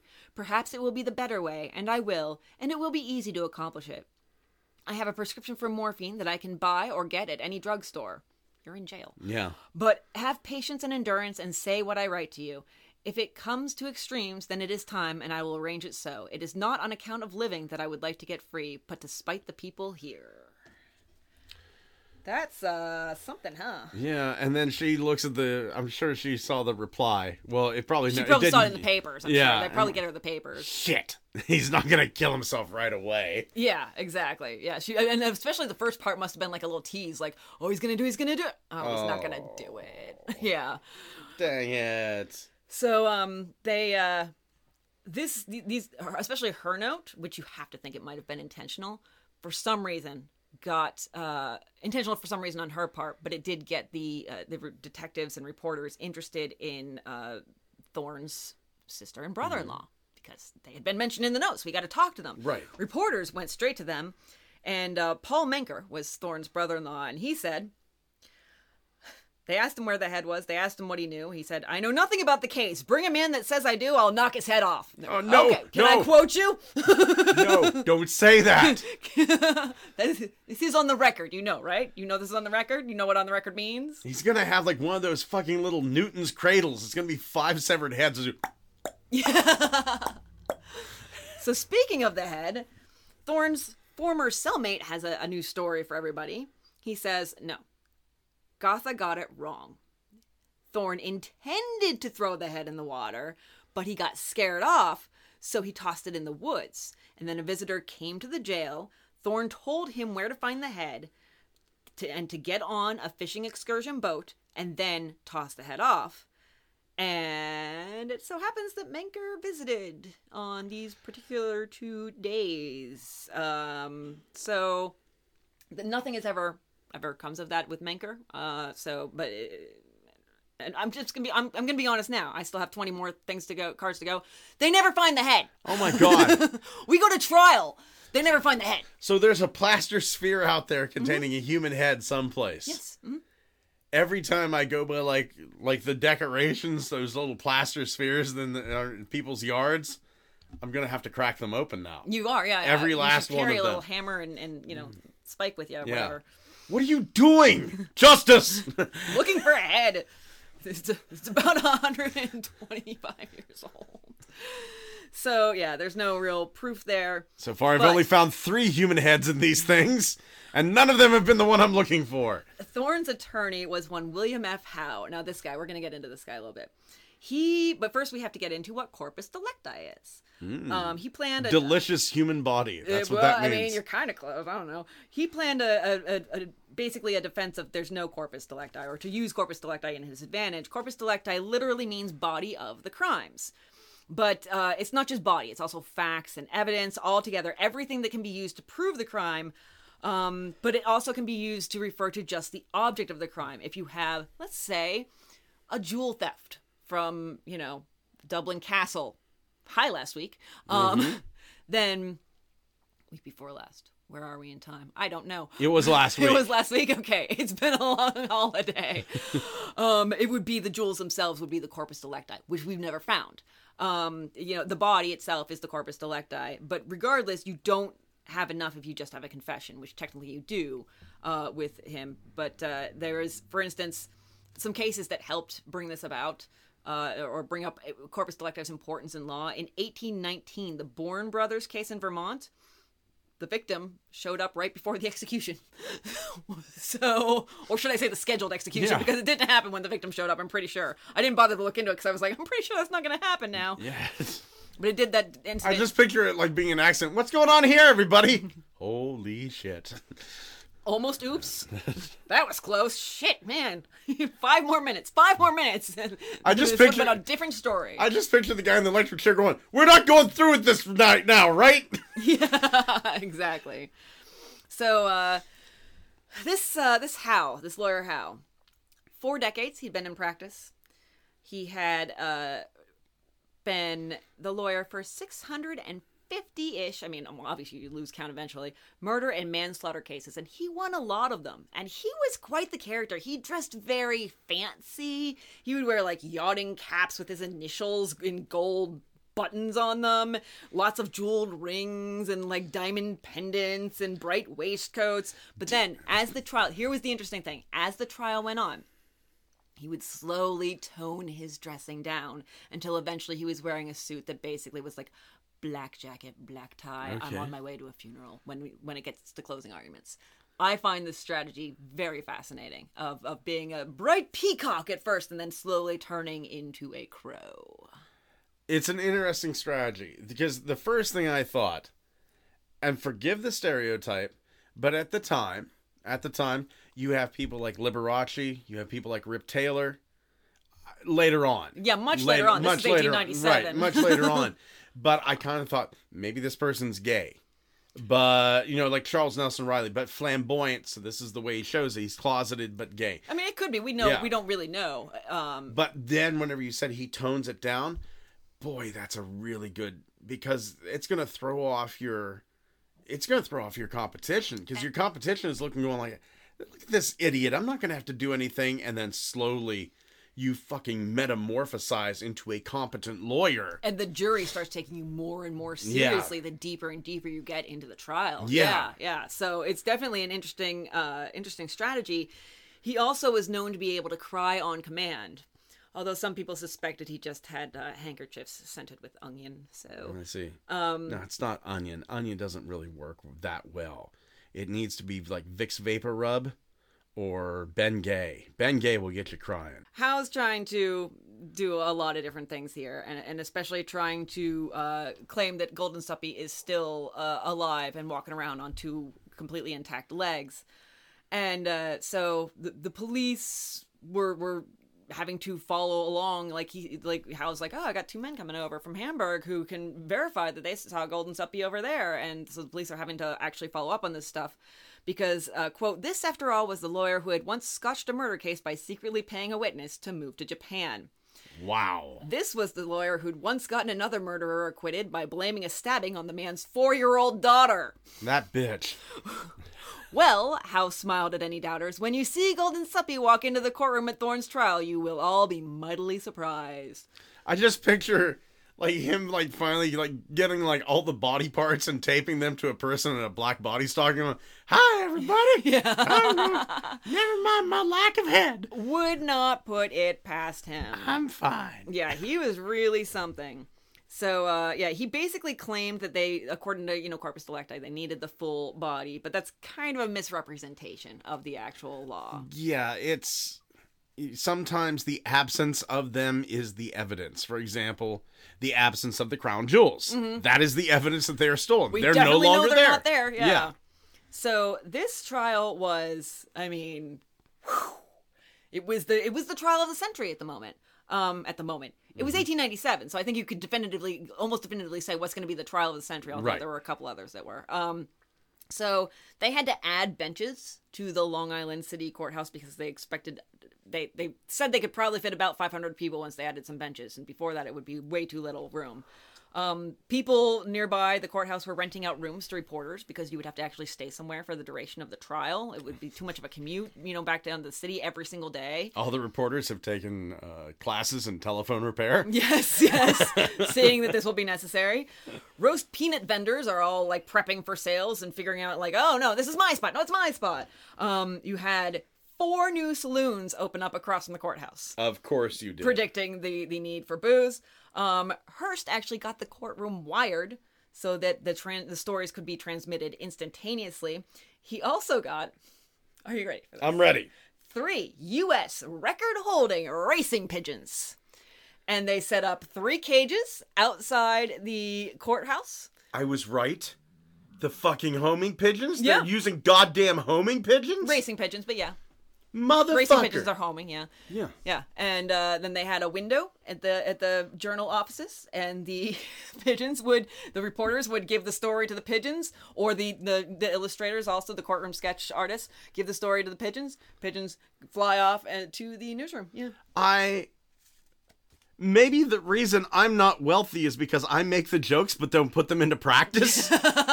maybe maybe we're learning something here so they call uh the very first juror this was just funny he's a painter from around woodside he had actually seen thorne there on june 26th the day after the mur- murder the papers had interviewed this man like they did not really have jury selection and we're going to see a little bit more about how jury selection needed to be fine-tuned a little bit so obviously he's dismissed. The very next two automatically presumed Thorne's guilt. They said, "Yes, I've read everything about him in the paper. He's guilty as hell."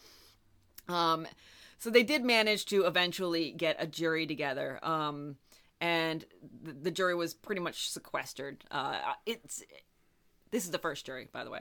Uh, not to spoil anything, but it happens in just a few seconds. So, uh, but the they were staying at a hotel, and I wasn't sure in the beginning if they were there for convenience. But the second jury is definitely sequestered, so my guess is the first jury was too. And obviously, there's so much news coverage, you have to be able to find a way to keep them Right. away. So, um, on the first day of the trial, the Journal gave the first four pages of their evening edition to the case.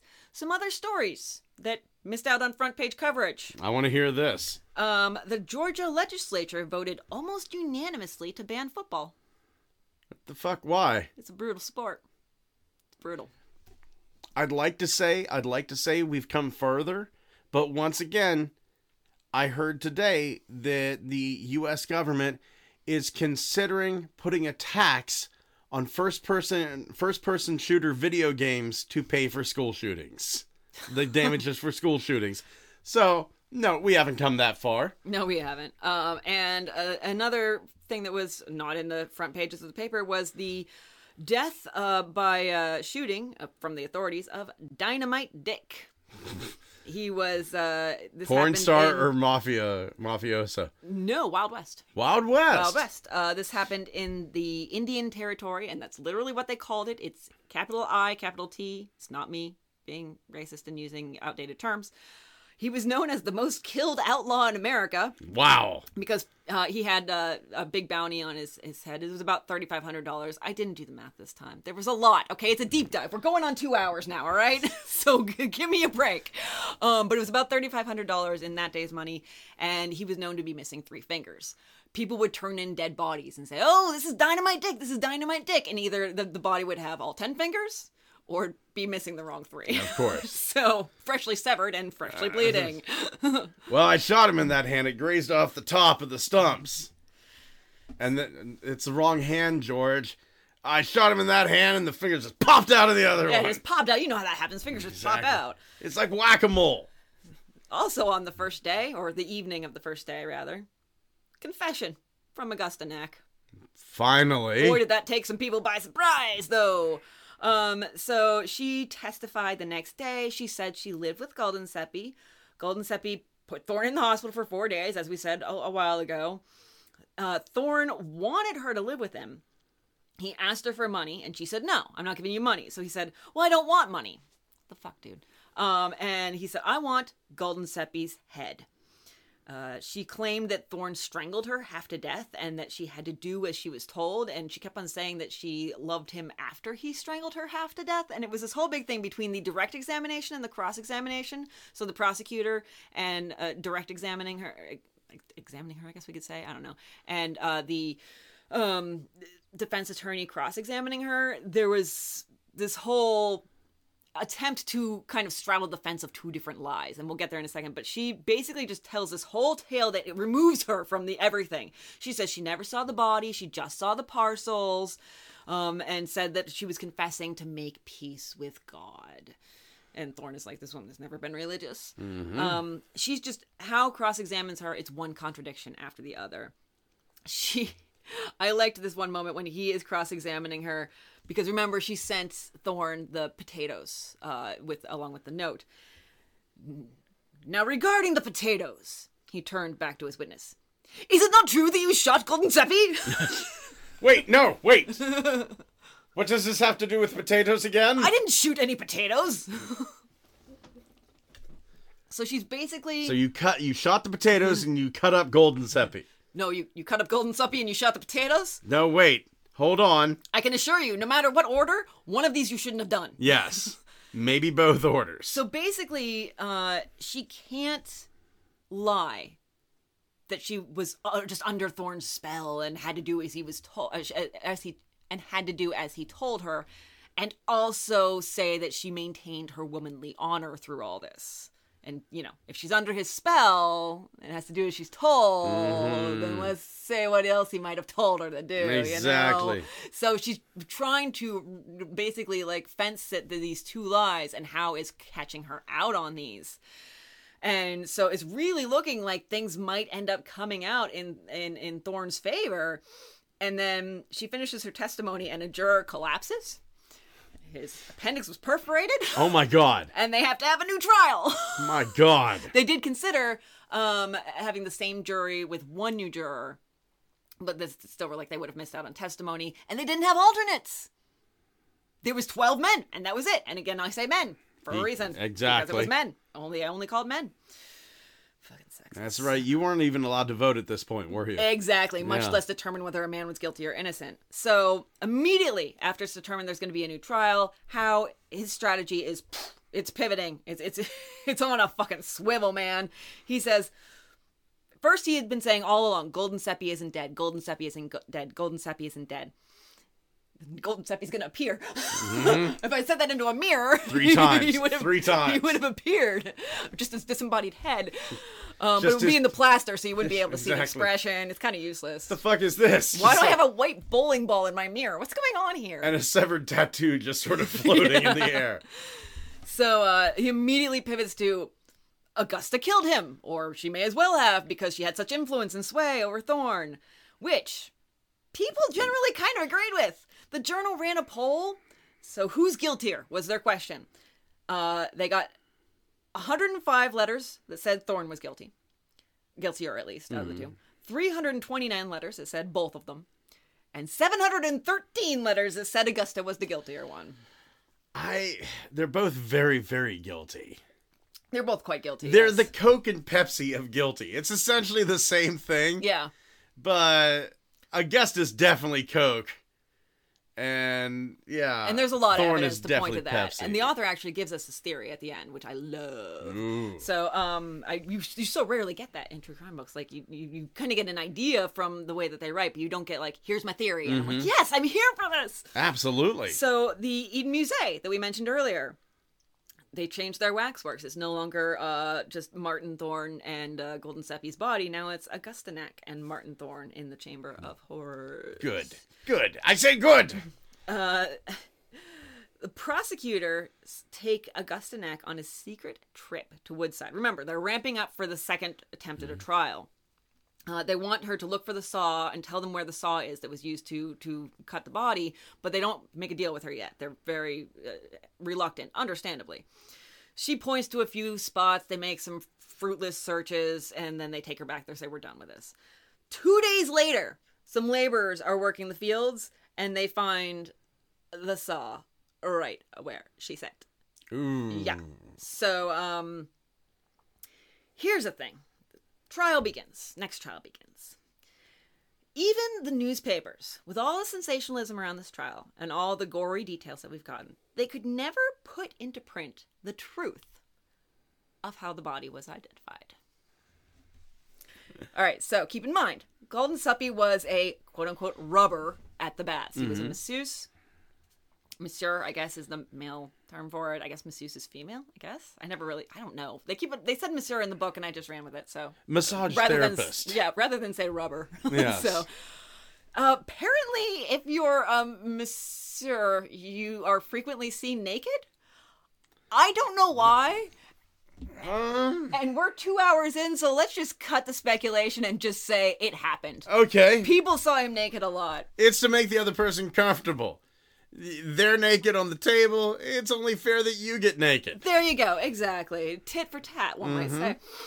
Um, A little bit more tit, maybe. and uh, so it is known that uh, among his coworkers and even some customers that uh, he had um, a very distinctive penis. Now, are we saying distinctive as? Oh, in- I'm going to tell you how distinctive. Oh my god. Oh, I'm going to tell you how distinctive. Okay.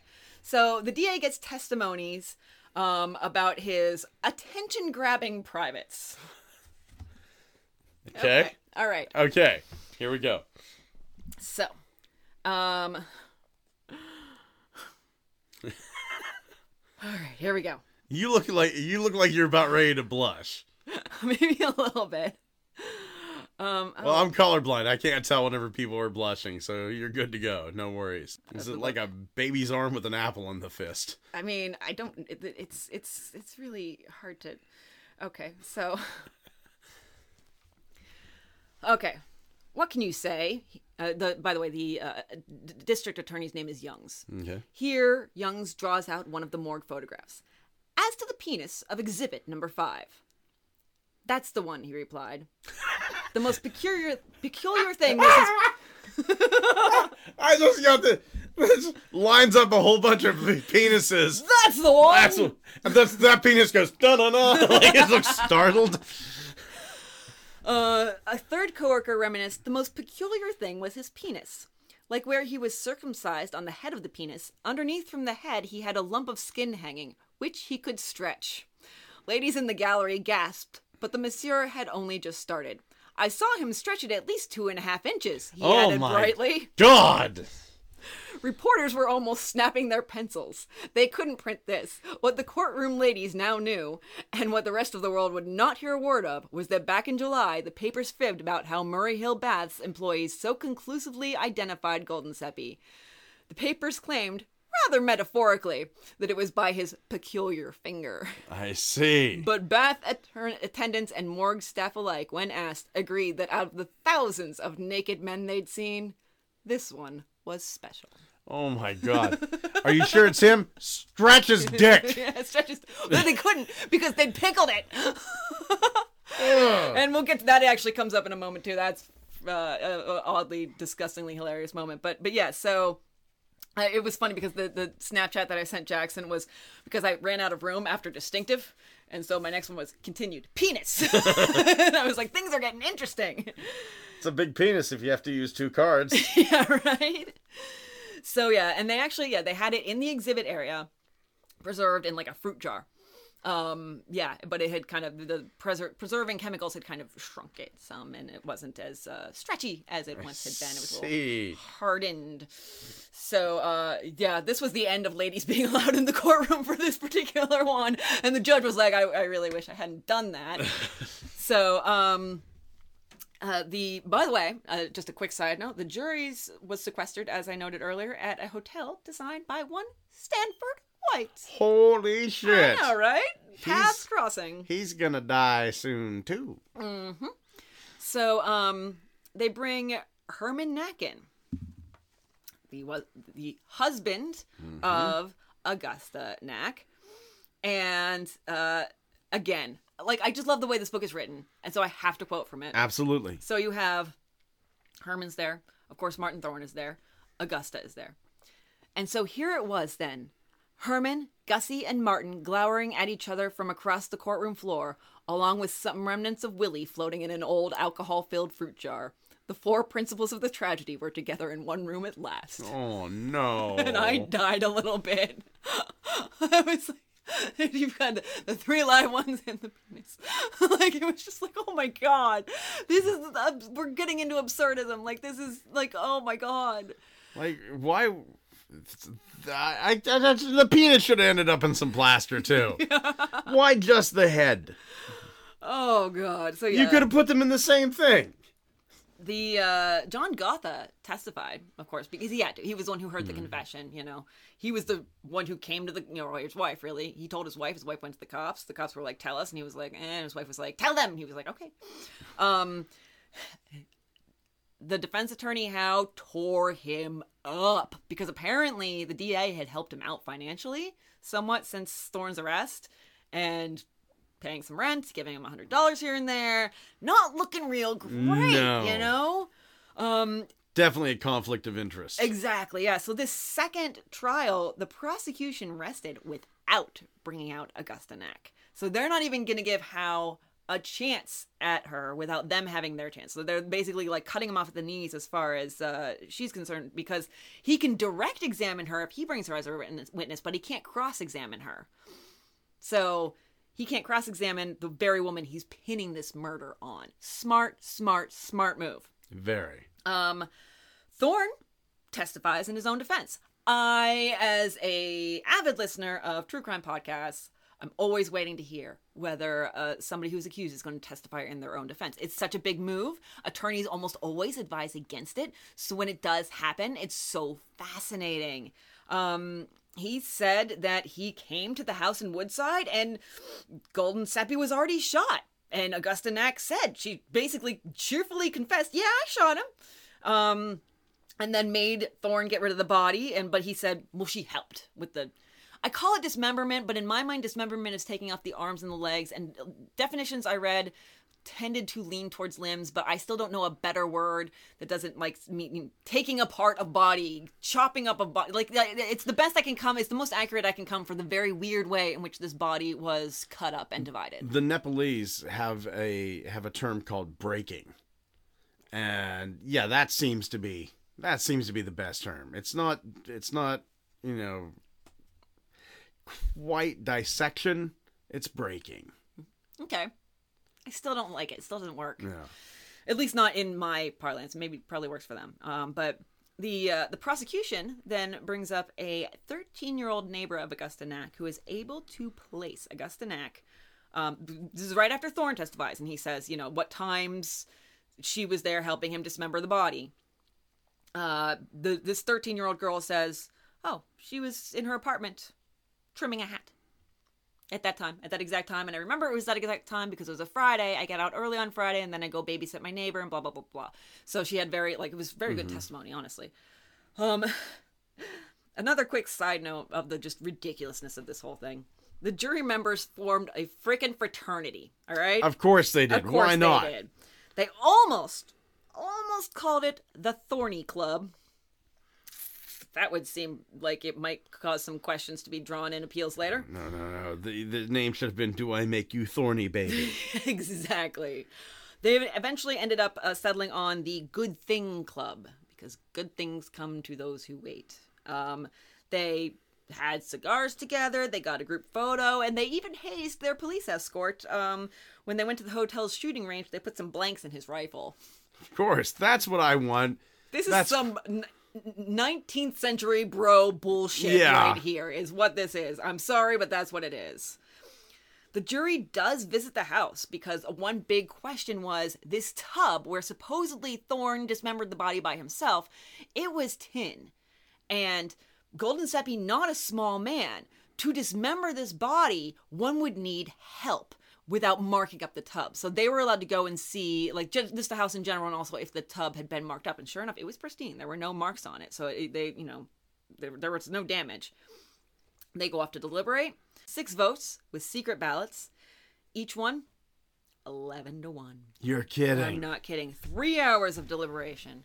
And finally they come back with guilty of murder in the first degree. Fucking like, I think this is like one of the very few cases where I can honestly say I have no fucking doubt that each one of them's guilty. Oh yeah, yeah, yeah, for sure.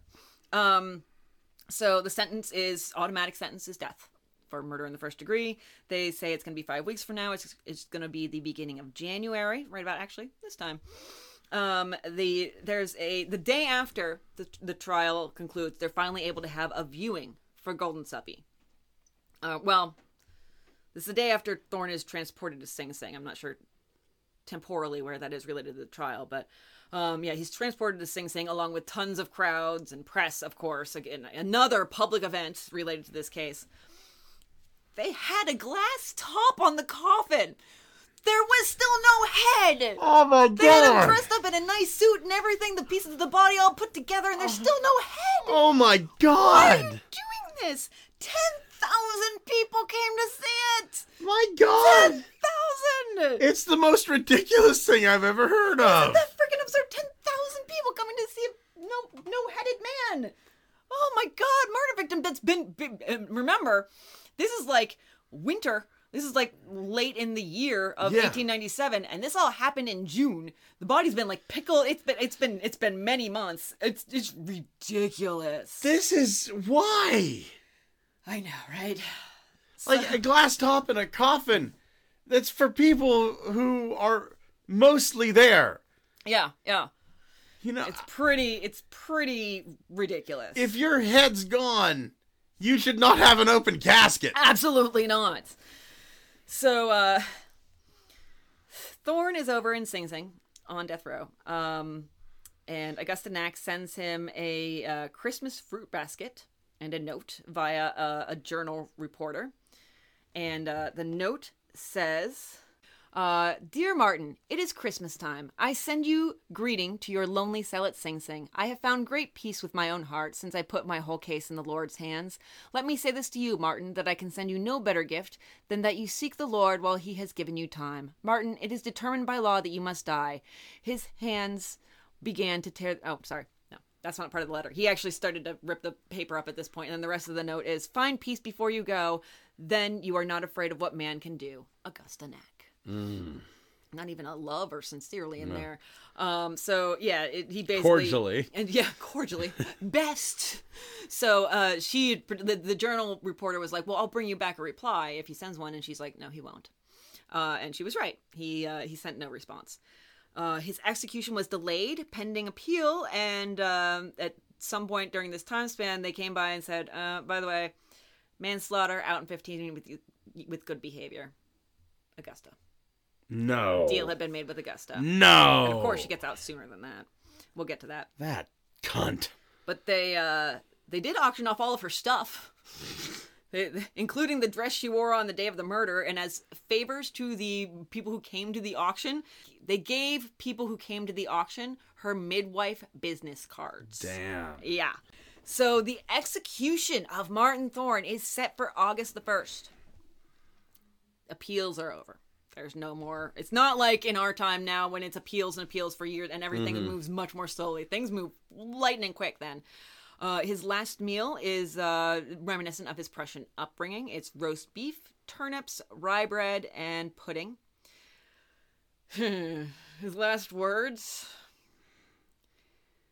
Well, give, first, give my mustache to Trevor. First, I should say um, there were 2,000 applications to watch his execution, but the law, by law, they could only allow 28 people in. So it's like the, the cream of the crop as far as press and physicians are concerned.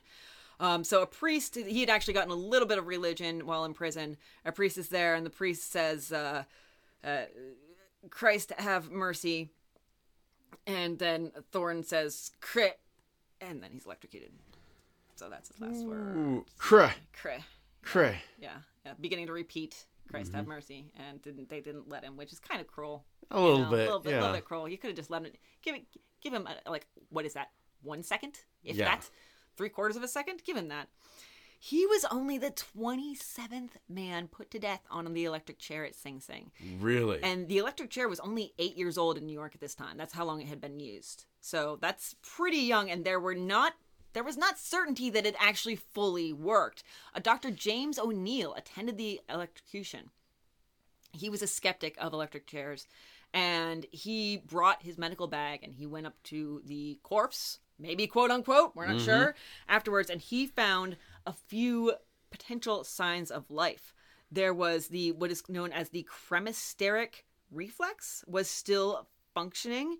I had to look up cremasteric uh, reflex uh, quote. This is a quote from uh, Aldahir Melik, maybe I don't know if that's his name or not. Um, about the cremasteric re- reflex from the NCBI. Uh, the cremasteric reflex is a superficial reflex found in human males that is elicited when the inner part of the thigh is stroked.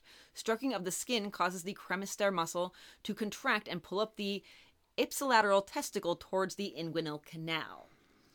Was that fun for you to listen to, or what? Let's make sure he's dead. Fondle him. exactly. Now, there wasn't anything in this article about that, whether or not, you know, the lack of that does indicate death, but they do say that it appears to disappear consistently following successful spinal anesthesia. So that's something. It's not conclusive at all, but um so and they also uh his he got out an ophthalmic light. Ophthalmic, I think I said that right. And the pupils contracted. Ooh. But uh, he's and he said he said I would if I were asked I would not sign a death certificate for this man, and then they took Thorne off for the autopsy immediately. oh my God! No, yep, no, yep, no. He might have been. No. Yep, yep. Fuck. So Dr. O'Neill said in a letter to Atlantic Medical Weekly, essentially what you did just now, except um, in in words. Um, Yeah. Quote- Just, just, di- my dear colleagues. No, no, No, no. Oh God, no. Yeah. Fuck. Yours cordially. regarding the uh, the autopsy, he said, "quote It is evident that its purpose is to complete the killing." The author does point out uh, being cut open while barely alive. Well, according to Thorne's own confession to Gotha, that's what happened to Guldensuppe. Oh. the twin fates there if that is indeed the case in both cases. Oh, we are not certain 100% sure either way. We only have uh, Thorne's word regarding that, uh, regarding Guldensuppe's death, and we only, and Gotha's word about Thorne's word, really, and we only have um, Dr. James O'Neill's examination to determine, but really, that it is kind of eerie how those two deaths really are Yeah. so similar. So, um, and then the execution of Martin Thorne was an exhibition added to Eden Musée's Chamber of Horrors. Of course it was. Of course it was. You gotta keep on using that same wax figure. Can't stop. Um, You- We paid for it. We're gonna use it. Yeah, his family and his barber friends raised money for his burial. So instead of a pine box, he did get a, a, a nicer coffin. And they did let in some onlookers and reporters. And, you know, some people were questioning this giant memorial arrangement of lilies in the valley that were, uh, would cost about $45, which I did look this up because it's flowers I'm curious. Um, it's about $1,400 in today's money. That's a lot of flowers. The uh, Undertaker would not confirm nor deny that they were from Augusta Nack, but he was all smiles when it was suggested. So yeah, she apparently sent him flowers. Um, I would think maybe it was Hearst. Thank you for the wonderful sales. thank you for doubling my circulation with your horrible, horrible murder. So uh, in his final days before the execution, Thorne confirmed Herman Nack's abortion stories about Augusta. He said. Uh, you know that was basically what she did. That was how she how she earned money. How else do you think that a midwife was making that much money? No you got to be doing something illegal to be having like she had like $300 in her corset when she was taken in. Um uh, she was also trying to sell while she was in jail two parcels of land in new jersey and she was trying to do this kind of on the sly. Didn't want anybody to see which really says that she's not poor. She owns two parcels of land and yeah it's just yeah, Yeah. now um A woman owning land? Unheard of! right? Uh, in the years uh, going forward here, uh, we have some some codas to some of the stories we've told here. First of all, there were some copycat murders committed. Don't don't copy this. Oh, I know, right? Several copycat murder, murders committed. if you're gonna copycat a murder, do at least don't be stupid. Do one that somebody got away with. Well, in 1899, there was one on a woman victim where the details matched exactly. In 1903, uh, really close to the actual date of the murder, Herman Nack drowned himself in the Hudson River. Wow. Really, I mean, maybe not the world's best gentleman in the world, but an innocent bystander in all this. I mean, we don't know if he was violent towards his wife or if she was just trying to draw sympathy. We don't know anything, but really, he didn't kill anybody, you know? So, yeah. Um, so these are all little side notes here as we lead up to uh, what happened to Augusta. The DA uh, turned the bullets found in the Woodside cottage into scarf pins, just for your edification. Of course. Look at this important evidence. I'm going to wear them as jewelry. And that particular house uh, was having a hard time finding tenants, and people said it was haunted, blah, blah, blah. So the Brooklyn Society for the Extermination of Ghosts and the Dispelling of Haunted House Illusions, and also the longest name of an organization ever, they tried to clear up the house's reputation. And the house did get a new tenant who ran a pet shop out of it. Very cute until a dog bit them and they got rabies and they died. I'm thinking it's probably haunted. Here's I'm gonna I'm gonna I'm gonna tell you what to do if your house is haunted. What you do is uh, go to the most active room you can. So uh, here, the bathroom or one of the bedrooms. Exactly. Smoke up a doobie, and then you pass it to the ghost. the ghost, no one's gonna pass it up, and you go, "Ha! Fuck you! That's Sage. Get the fuck out!" there you go brilliant uh, there was another tenant there who actually like preserved the the bathroom and the bedroom where the murders had occurred so that you know people could come see it and then ended up running screaming half naked from the house and in the in, uh, asylum uh, where he told uh, the doctors that he was running from guldensuppe. So maybe maybe a little bit haunted. Um july 17th 1907 augusta nack is set free um, at first, she's on the train, and people knew that she was going to be set free, and they saw her, and they were like, "You're Augusta Nack," and she was like, "I know, I don't know who you're talking about. I'm just a poor farmer's wife." And um, she tried to pretend she was somebody else, and there was a big scene, lots of press, lots of gawker. She could barely get through the crowd. I'm not Augusta Nack. My name's Aug- uh, Augusta Black. So um, she keeps getting rejected from hotels. She's trying, she, she needs a place to stay. She keeps trying to go to hotels, and they're like, mm, "Nope, nope, sorry." We're She- good. All filled up. No room in the manger. Yeah, she does sell her confession to the journal. There's really nothing groundbreaking there. It's just her trying It's to like- pass off blame. It's OJ again. yeah, really. It's it's exactly that. If I did it. Yeah. Um somehow she went to Europe and came back 1 year later just dripping in diamonds and being like all the fancy woman. She comes back to the tombs and then you know like goes down to the matron there and she's like, "Oh, my old friend." And then she says she wants to be a matron and the you know like, "Ah, maybe I could be an assistant matron or whatever." And the matron's like, mm, I've got a I have a lunch appointment. I'm gonna go now. Bye, bye. Good seeing you.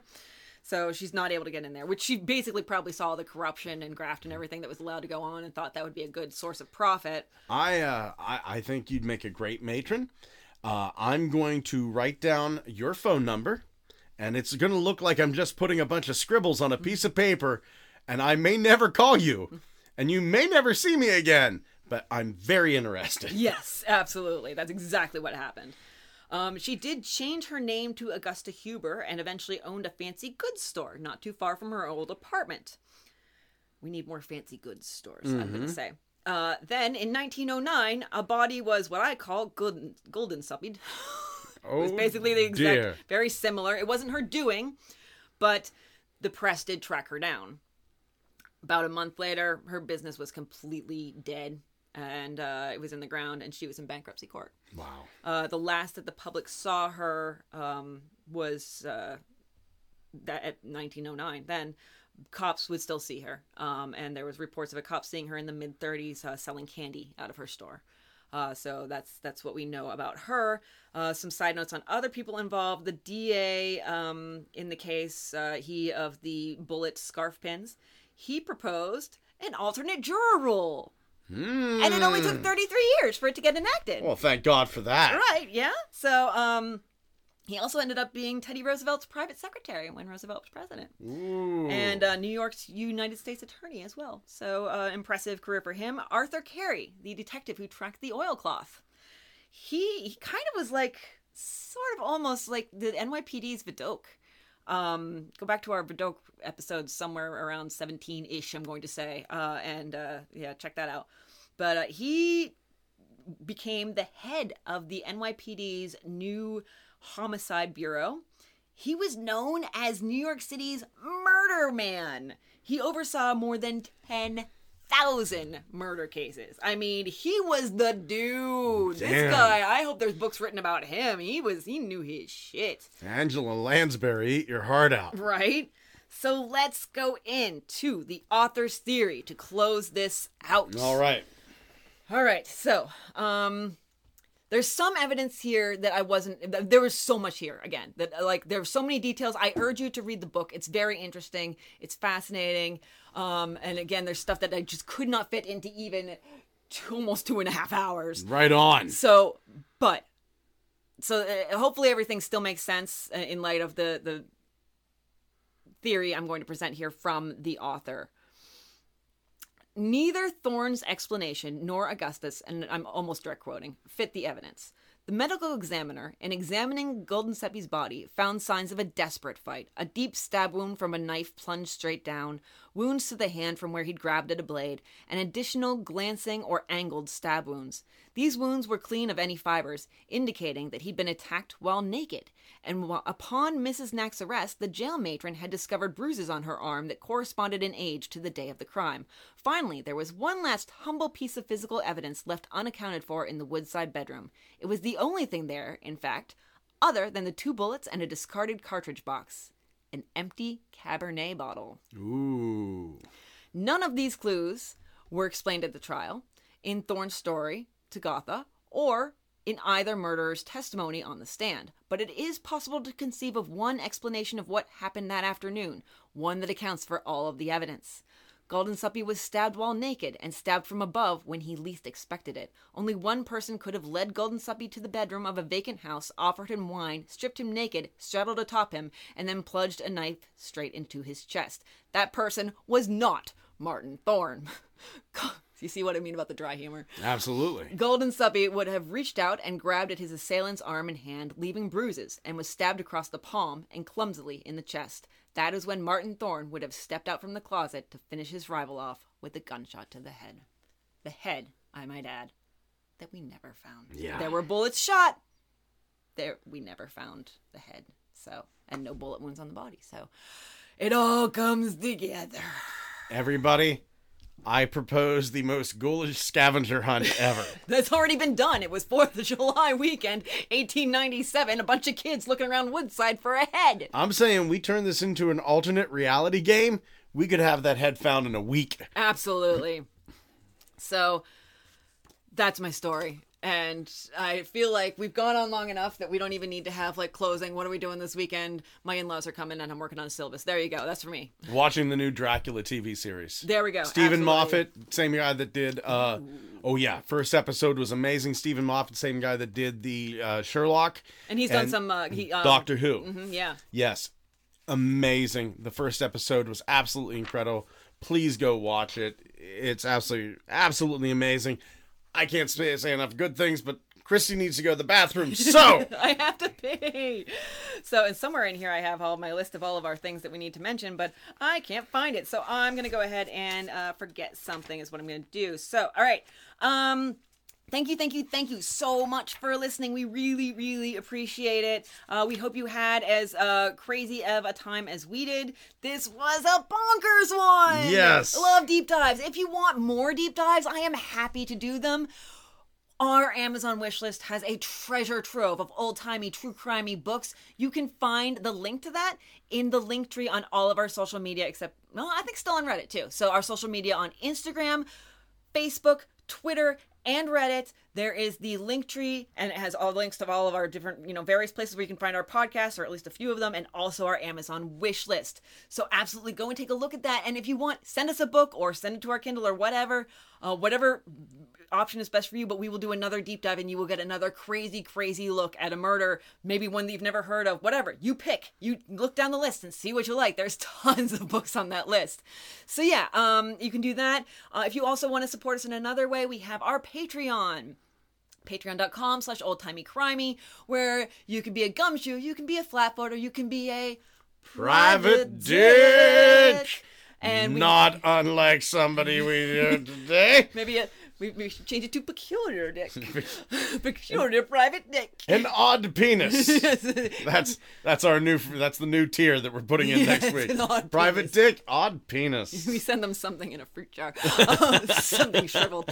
So yeah, um, you can go and we have lots of different uh, things like our old tiny crimies, where we have little mini episodes every week that are frequently related to the main episode in some tangential way, and we also have early release, and we have business card templates and all kinds of fun stuff. So go check out our offerings there.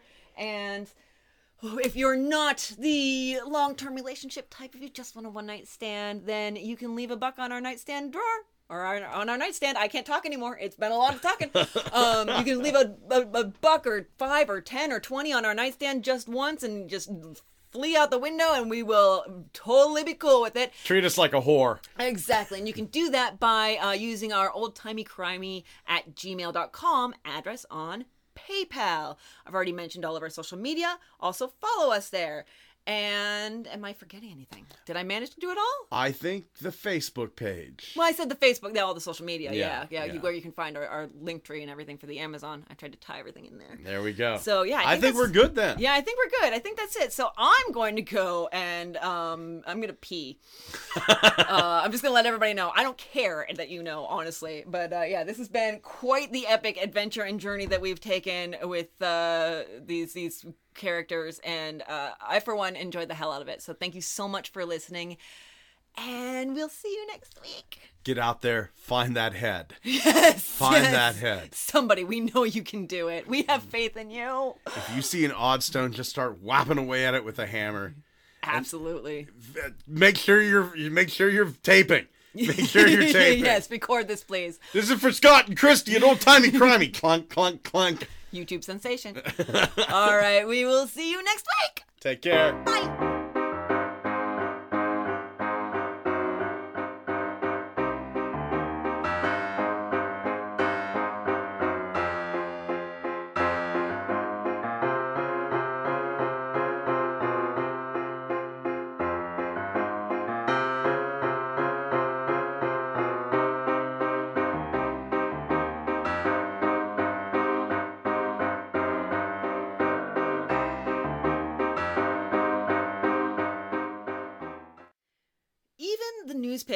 With all the sensationalism around this trial and all the gory details that we've gotten, they could never put into print the truth of how the body was identified. It was by the wiener, wasn't it? So stop preempting my fun reveals. You are going to edit that out. I'm putting this at the end of the episode. I even had a plan for how I was going to reveal it, and then I was like, no way, Scott will jump on that. So I won't do it that way. Are I you don't saying know why I'm I'm gonna? talking like this. Are you saying I'm gonna bounce on some dick? I am saying you're going to bounce on some dick enthusiastically, in fact. So, no. please, end of the episode.